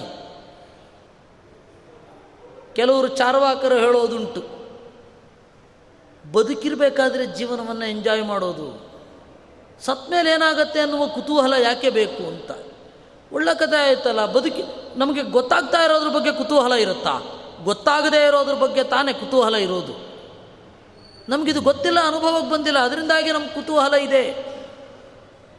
ಹೀಗೆ ಇಬ್ಬರಲ್ಲಿಯೂ ಇರುವ ದೋಷಗಳನ್ನು ಬಿಟ್ಟು ತಟಸ್ಥ ಮನಸ್ಸಿನಿಂದ ಒಂದು ವಿಷಯವನ್ನು ಎದುರುಗೊಂಡ್ರೆ ನಮಗೆ ಸತ್ಯ ಕಣ್ಣಿಗೆ ಬೀಳಲಿಕ್ಕೆ ಶುರು ಆಗುತ್ತೆ. ಇಲ್ಲ ಅಂತ ಹೇಳಿದ್ರೆ ನಾವು ಸತ್ಯದಿಂದ ದೂರ ಉಳಿದು ಬಿಡ್ತೇವೆ. ಸತ್ಯವನ್ನು ತಿಳಿದ್ರೆ ನಮಗೆ ಲಾಭ. ಇಹಚೇದ ವೇದಿ ದಥ ಸತ್ಯಮಸ್ತಿ ನಚೇದಿಹಾವೇದೀನ್ ಮಹತಿ ವಿನಷ್ಟಿಹಿ. ಸತ್ಯವನ್ನು ತಿಳಿದರೆ ನಮಗೆ ಲಾಭ, ಸತ್ಯಕ್ಕೆ ಯಾವ ಲಾಭವೂ ಇಲ್ಲ. ಸತ್ಯವನ್ನು ತಿಳಿಯದಿದ್ದರೆ ನಮಗೆ ನಷ್ಟ, ಸತ್ಯಕ್ಕೆ ಯಾವ ನಷ್ಟವೂ ಇಲ್ಲ. ಅದರಿಂದಾಗಿ ಸತ್ಯನಿಷ್ಠರಾಗಬೇಕು ನಾವು. ಹೀಗಾಗಿ ಸಾವಿನ ಬಗೆಗಿನ ಸಂಗತಿಗಳನ್ನು ಬದುಕಿರಬೇಕಾದ್ರೇ ತಿಳ್ಕೊಳ್ಬೇಕು. ಕೆಲವರು, ಏ, ಗರುಡ ಪುರಾಣ ಮನೇಲಿ ಇಡಬೇಡಿ. ಮತ್ತಿನ್ಯಾವಾಗ ಓದೋದು ಅದನ್ನು? ಸತ್ಮೇಲೆ ನಾವು ಕೇಳಲಿಕ್ಕಾಗಲ್ಲ. ಬದುಕಿರಬೇಕಾದ್ರೆ ಕೇಳಬಾರ್ದು. ಇದು ಯಾವ ನ್ಯಾಯ? ನಾವು ಜೀವನದುದ್ದಕ್ಕೂ ಸಾವಿನ ಬಗ್ಗೆ ಗಾಢವಾಗಿ ಯೋಚನೆ ಮಾಡಲೇಬೇಕಲ್ವ? ಅದಕ್ಕೇನೆ ಆಚಾರ್ಯರು ಹೇಳಿದ್ದು, ಸಂತತಂ ಚಿಂತೆಯೇ ಅನಂತಂ, ಅಂತಕಾಲೇ ವಿಶೇಷತಃ ಅಂತ. ನಿರಂತರವಾಗಿ ನಾನು ದೇವರನ್ನು ಚಿಂತನೆ ಮಾಡ್ತೇನೆ, ಸಾಯುವಾಗ ಇನ್ನಷ್ಟು ಹೆಚ್ಚು. ಸಾಯುವಾಗ ದೇವರ ಸ್ಮರಣೆ ಬರೋದು ಅಷ್ಟು ಸುಲಭ ಅಲ್ಲ ಅಂತ ಆಚಾರ್ಯರು ಹೇಳ್ತಾರೆ. ಸಾಯುವಾಗ ಎಂತೆಂಥವರಿಗೂ ಕೂಡ ಸ್ಮೃತಿ ತಪ್ಪುತ್ತೆ. ಜ್ಞಾನಿಗಳಿಗೂ ಕೂಡ ಕಾಯತ್ಯಾಗ ಕ್ಷಣೋ ಯದಿ ಅಂತಾರೆ ಆಚಾರ್ಯರು. ಇನ್ನು ಪ್ರಾರಬ್ಧ ಕರ್ಮ ಇರುತ್ತೆ. ಅವರಿಗೆ ಜ್ಞಾನಿಗಳಿಗೂ ಕೂಡ ಇನ್ನೇನು ದೇಹ ಬಿಡಬೇಕಾದ್ರೆ ಬೇರೆ ಸ್ಮರಣೆ ಬಂದ್ಬಿಡುತ್ತೆ. ಉದಾಹರಣೆಗೆ ಭೀಷ್ಮಾಚಾರ್ಯರು. ಭೀಷ್ಮಾಚಾರ್ಯರ ಮುಂದೆ ದೇವರಿದ್ದಾನೆ. ಅವರಿಗೆ ಎದುರುಗಡೆ ಇರುವ ದೇವರು ಕಾಣ್ತಾ ಇಲ್ಲ. ನೆತ್ತರು ಸುರಿಸುವ, ಬಾಣದಿಂದ ಗಾಯಗೊಂಡ ದೇವರು ಕಾಣೋದು. ಯಾಕೆ ಅಂದರೆ ಅಲ್ಲಿ ದೇವರು ಹಾಗಿಲ್ವಲ್ಲ, ಇವ್ರ ನೆನಪು ಯಾಕೆ ಆ ರೀತಿ ಹೋಗಿದ್ದು? ನಾನು ಮಾಡಿದ್ದು ತಪ್ಪು ಅಂತ ಅನ್ನೋದು ಕಾಡ್ಲಿಕ್ಕೆ ಶುರು ಆದಾಗಲೇ ಆ ತರಹ ಕಂಡದ್ದು. ಆಮೇಲೆ ಅವರು ಕಡೇ ಕ್ಷಣದಲ್ಲಿ ದೇವರನ್ನು ನೆನಪಿಸಿಕೊಳ್ಳಿಕ್ಕಾಗಲಿಲ್ಲ ಅವರ ಮೂಲ ರೂಪದ ಸ್ಮರಣೆ ಬಂತು. ಭೀಷ್ಮೆ ಸ್ವಾಂ ವಸುತಾಂ ಗತೆ ಅಂತಾರೆ. ಅವರು ಈ ದೇಹ ಬಿಟ್ಟು ಆ ದೇಹವನ್ನು ಹೊಂದಿದರು. ಅದರಿಂದ ಬಹಳ ಎಚ್ಚರದಲ್ಲಿ ಇರಬೇಕು ಅಂತ. ಸಾಯುವಾಗ ಕಡೆಯ ಸಂದರ್ಭದಲ್ಲಿ ಅವನು ಏನನ್ನ ಗಾಢವಾಗಿ ಚಿಂತನೆ ಮಾಡ್ತಾನೆ, ಅದಾಗ್ತಾನೆ. ಆಚಾರ್ಯರೇ ಒಂದು ಭಾಗವತ ತಾತ್ಪರ್ಯದಲ್ಲಿ ಹೇಳಿದ ಸ್ವಾರಸ್ಯಕರ ಅಂಶ ರಾವಣ, ಇದು ಹಿರಣ್ಯಕಶಿಪು ಮತ್ತು ಹಿರಣ್ಯಾಕ್ಷ. ನರಸಿಂಹನನ್ನು ನೋಡಿ, ಇದು ದೊಡ್ಡ ಭೂತ, ಇದು ಕೆಟ್ಟ ಪ್ರಾಣಿ ಅಂತ ಅಂದುಕೊಂಡ್ರಂತೆ. ವಿಶೇಷತಃ ಹಿರಣ್ಯಕಶಿಪು ಹಿರಣ್ಯಾಕ್ಷ ವರಾಹನಿಂದ ಸತ್ತಿದ್ದಾನೆ. ಹಿರಣ್ಯಕಶಿಪು ಆ ನರಸಿಂಹನ ಸೌಂದರ್ಯ ಅವನ ಕಣ್ಣು ಗ್ರಹಿಸಲಿಲ್ಲ. ಒಂದು ವಸ್ತು ಸುಂದರವ, ವಿರೂಪವ ಅಂತನ್ನೋದು ಗ್ರಹಿಸೋದು ನಮ್ಮ ಮನಸ್ಸು ಮತ್ತು ನಮ್ಮ ಕಣ್ಣು. ಅಲ್ಲಿ ಸೌಂದರ್ಯ ಇರಬಹುದು, ಆದರೆ ನಾವು ಗ್ರಹಿಸೋದನ್ನೂ ಇರಬಹುದು. ಅಲ್ಲಿ ಸೌಂದರ್ಯ ಇಲ್ಲದೆ ಇರಬಹುದು, ನಾವು ಗ್ರಹಿಸಬಹುದು. ಆ ತರಹ ಎಲ್ಲ ಇರುತ್ತೆ. ಅದರಿಂದಾಗಿ ಸೌಂದರ್ಯ ಅನ್ನೋದು ಸಾಪೇಕ್ಷ ಅಂತ ಹೇಳೋದುಂಟು. ನಮಗೆ ಒಬ್ಬ ವ್ಯಕ್ತಿ ಪ್ರಿಯಕರನ? ಅವನು ಹೇಗಿದ್ದರೂ ನಮಗೆ ಚಂದ. ಅದೊಂದು ಕನ್ನಡದಲ್ಲಿ ಒಂದು ಗಾದೆ ಉಂಟಲ್ಲ. ಎಂಥದ್ದು ಕಟ್ಟಿಕೊಂಡವನಿಗೆ ಕೋಡಂಗಿ ಚಂದ ಅಂತ. ಅದು? ಹಾಂ ಅದು ಬಿಡಿ. ಹಾಗೆ, ಹೆತ್ತವರಿಗೆ ಹೆಗ್ಗಣ ಮುದ್ದು. ಕಟ್ಟಿಕೊಂಡವರಿಗೆ ಕೋಡಂಗಿ ಮುದ್ದು ಅಂತ. ಅಂದರೆ ಅಲ್ಲಿ ಪ್ರೇಮ ಅನ್ನೋದು ಮುಖ್ಯ ಆಗತ್ತಷ್ಟೇ. ಅಲ್ಲಿ ಸೌಂದರ್ಯ ಅನ್ನೋದು ಮುಖ್ಯ ಆಗುವಲ್ಲ. ಅದರಿಂದಾಗಿ ನರಸಿಂಹನ ಸೌಂದರ್ಯವನ್ನು ಅವನು ಸವಿಯಲಿಲ್ಲ. ಹಿರಣ್ಯಕಶಿಪು. ಹೀಗಾಗಿ ಆ ಹಿರಣ್ಯಕಶಿಪು ಸತ್ತು ರಾಕ್ಷಸನಾಗಿ ಹುಟ್ಟಿದ ಭೀಕರವಾದ ಮೊರೆ ಇತ್ತು ಅವನಿಗೆ, ರಾವಣನಿಗೆ. ರಾವಣ ಎಷ್ಟು ಭೀಕರ ಅಂತ ಹೇಳಿದರೆ ಅದು ಸಾಯುವಾಗಿನ ಕಾಲದ ಎಫೆಕ್ಟ್ ಅದು. ರಾವಣ ಎಷ್ಟು ಭೀಕರ ಅಂತ ಹೇಳಿದರೆ ಹೇಳ್ತಾರೆ ವಾಲ್ಮೀಕಿಗಳು, ಶ್ಮಶಾನ ಚೈತ್ಯ ಪ್ರತಿಮಃ ಭೂಷಿತೋಪಿ ಭಯಂಕರ ಅಂತ. ಎಷ್ಟೇ ಅಲಂಕಾರ ಮಾಡಿಕೊಂಡ್ರು ಅವನು ಚಂದ ಕಾಣ್ತಾ ಇರಲಿಲ್ವಂತೆ. ಏನು ಕಾಸ್ಮೆಟಿಕ್ಸ್ ಹಾಕಿಕೊಂಡ್ರು, ಏನು ಮೇಕಪ್ ಮಾಡಿಕೊಂಡ್ರು, ಅವನು ಚಂದ ಕಾಣ್ತಾ ಇರಲಿಲ್ಲ. ಅವನು ಹೆಂಗೆ ಕಾಣ್ತಾ ಇದ್ದ ಗೊತ್ತಾ? ಸ್ಮಶಾನವನ್ನು ಅಲಂಕರಿಸಿದರೆ ಚಂದ ಕಾಣೋದಿದೆಯಾ? ಸ್ಮಶಾನಕ್ಕೆ ಎಷ್ಟು ಅಲಂಕಾರ ಮಾಡಿದರೂ ಹೇಗೆ ಅದು ಚಂದ ಕಾಣುವುದಿಲ್ಲವೋ, ಹಾಗೆ ಎಷ್ಟು ಆಭರಣಗಳನ್ನು ಹೇರಿಕೊಂಡರು, ಎಷ್ಟು ಕಾಸ್ಮೆಟಿಕ್ಸ್ಗಳನ್ನು ಬಳದುಕೊಂಡರು, ರಾವಣ ಚೆನ್ನಾಗಿ ಕಾಣ್ತಾ ಇರಲಿಲ್ಲ. ಯಾಕೆ ಹೇಳಿ? ಕಡೆಗಾಲದಲ್ಲಿ ಅವನು ನೋಡಿದ್ದು, ನರಸಿಂಹನನ್ನು, ಆ ನರಸಿಂಹನ ಸೌಂದರ್ಯವನ್ನು ಗುರುತಿಸಲಿಲ್ಲ. ಇದೊಂದು ವಿಕಾರವಾದ ಪ್ರಾಣಿ ಅಂತ ಅಂದುಕೊಂಡು ಸತ್ತ. ಆದ್ದರಿಂದ ಅದರ ಎಫೆಕ್ಟ್ ಇದು. ಆಮೇಲೆ ಶಿಶುಪಾಲ ಚಂದ ಇದ್ದ. ಯಾಕೆ ಗೊತ್ತಾ? ರಾವಣನಾಗಿ ಸಾಯುವಾಗ ರಾಮನನ್ನ ಮನುಷ್ಯ ಅಂತಂದುಕೊಂಡು ಸತ್ತ. ಹೀಗಾಗಿ ಶಿಶುಪಾಲ ಚಂದ ಇದ್ದ. ಶಿಶುಪಾಲನಿಗೆ ಕೃಷ್ಣನೆದುರು ಸಾಯುವಾಗ, ಓಹ್ ಇದು ದೇವರು ಜ್ಞಾನಾನಂದಮಯ ಅಂತ ಅನ್ನಿಸಿತು. ಹೀಗಾಗಿ ಅವನಿಗೆ ಮುಕ್ತಿ ಆಯಿತು. ಇದು ಸಾಯುವಾಗ, ಸಾಯುವ ಗಳಿಗೆಗಿಂತ ಮೊದಲು ಏನು ಅಂದುಕೊಂಡ ಅದರ ಪರಿಣಾಮ ಅಂತ ಹೇಳ್ತಾರೆ. ಸ್ವಾರಸ್ಯ ಇದೆ ಅಲ್ವಾ? ಆಚಾರ್ಯರು ಹೇಳಿದ್ದು. ಹಾಗೆ ಸಾವಿನ ಬಗ್ಗೆ ಗಾಢವಾಗಿ ಯೋಚನೆ ಮಾಡಿದಾಗ ಮಹಾಭಾರತ ರಾಮಾಯಣಗಳಲ್ಲಿ ಬಹಳ ವಿಚಿತ್ರವಾದ ಅಂಶಗಳು ಕಂಡುಬರುತ್ತೆ. ಹೀಗೆ ಸಾವಿನ ಬಗ್ಗೆ ಇವತ್ತೊಂದು ದಿವಸ ಮಾತನಾಡಬೇಕು. ಯಾಕೆಂದರೆ ನಾಳೆ ಎಲ್ಲ ಸಾವಿನ ಆಚೆಯ ಸಂಗತಿಯ ಬಗ್ಗೆ ನೀವು ಕೇಳಲಿದ್ದೀರ. ಸಾವನ್ನು ಹೇಗೆ ಎದುರುಗೊಳ್ಳೋದು ಅನ್ನೋದ್ರ ಬಗ್ಗೆ ಪ್ರಾಯ ಕೇಳಲಿದ್ದೀರ. ಗರುಡ ಪುರಾಣ ಆಗಿರಬಹುದು ಅಥವಾ ಕರ್ಣ ಸೂಕ್ತ. ಸಾಯುವಾಗ ಕಿವಿಯಲ್ಲಿ ಹೇಳಬೇಕು. ಆ ಕಿವಿಯಲ್ಲಿ ಹೇಳ್ತಾ ಇರಬೇಕಾದ್ರೆ ಅವರಿಗೆ ಆ ವೇದದಲ್ಲಿ ಹೇಳಿದ ಅರ್ಥಾನುಸಂಧಾನ ಆಗಿ ಆ ವಸ್ತು ಎದುರುಗಡೆ ಕಾಣಬೇಕು. ಅದು ಕರ್ಣ ಸೂಕ್ತ. ಅದನ್ನು ಬದುಕಿರಬೇಕಾದ್ರೆ ಕಲಿಯೋದಲ್ವ? ಆ ತರಹದ ಕರ್ಣ ಸೂಕ್ತದ ಅಭಿಪ್ರಾಯಗಳನ್ನೆಲ್ಲ ನೀವು ಮುಂದೆ ಕೇಳಿದ್ದೀರಾ ಅಂತ ಅಂದುಕೊಳ್ಳುತ್ತೇನೆ. ಕೇಳ್ತೀರಾ ಮುಂದೆ? ಕೇಳಲಿದ್ದೀರಾ ಅಂತ ಅಂದುಕೊಂಡು ಸಾವಿನ ಬಗ್ಗೆ ಏನು ಚಿಂತನೆ ಇದೆ ನಾನು ಕೆಲವನ್ನು ಕಡಿಮೆ ಮಾಡಿ, ಕೆಲವನ್ನು ಪುನರುಕ್ತಿಯಲ್ಲಿ ಹೇಳಿ, ಕೆಲವನ್ನು ಸಂಗ್ರಹ ಮಾಡಿ, ಕೆಲವೊಂದನ್ನು ಸ್ಥೂಲವಾಗಿ ಎಲ್ಲ ಹೇಳಿದ್ದೇನೆ. ಇದರ ಬಗೆಗಿನ ವಿಸ್ತಾರವಾದ ಚಿಂತನೆಯನ್ನು ಅವಾಗವಾಗ ಚಿಂತನೆ ಮಾಡೋಣ, ದೇವರು ಅವಕಾಶ ಮಾಡಿಕೊಟ್ರೆ ಅಂತ ಹೇಳಿ ಸಾವಿನ ಬಗೆಗೆ ಏನು ಒಂದಿಷ್ಟು ಮಾತುಗಳನ್ನು ಆಡಿದ್ದೇನೆ. ಅದನ್ನು ದೇವರಿಗೆ ಸಮರ್ಪಣೆ ಮಾಡಿದ್ದೇನೆ. ನೀವೆಲ್ಲರೂ ಕೂಡ ಮಾಡಿ ಜೊತೆಗೆ ಅರ್ಪಣೆ ಮಾಡುವ ಕೃಷ್ಣಾರ್ಪಣ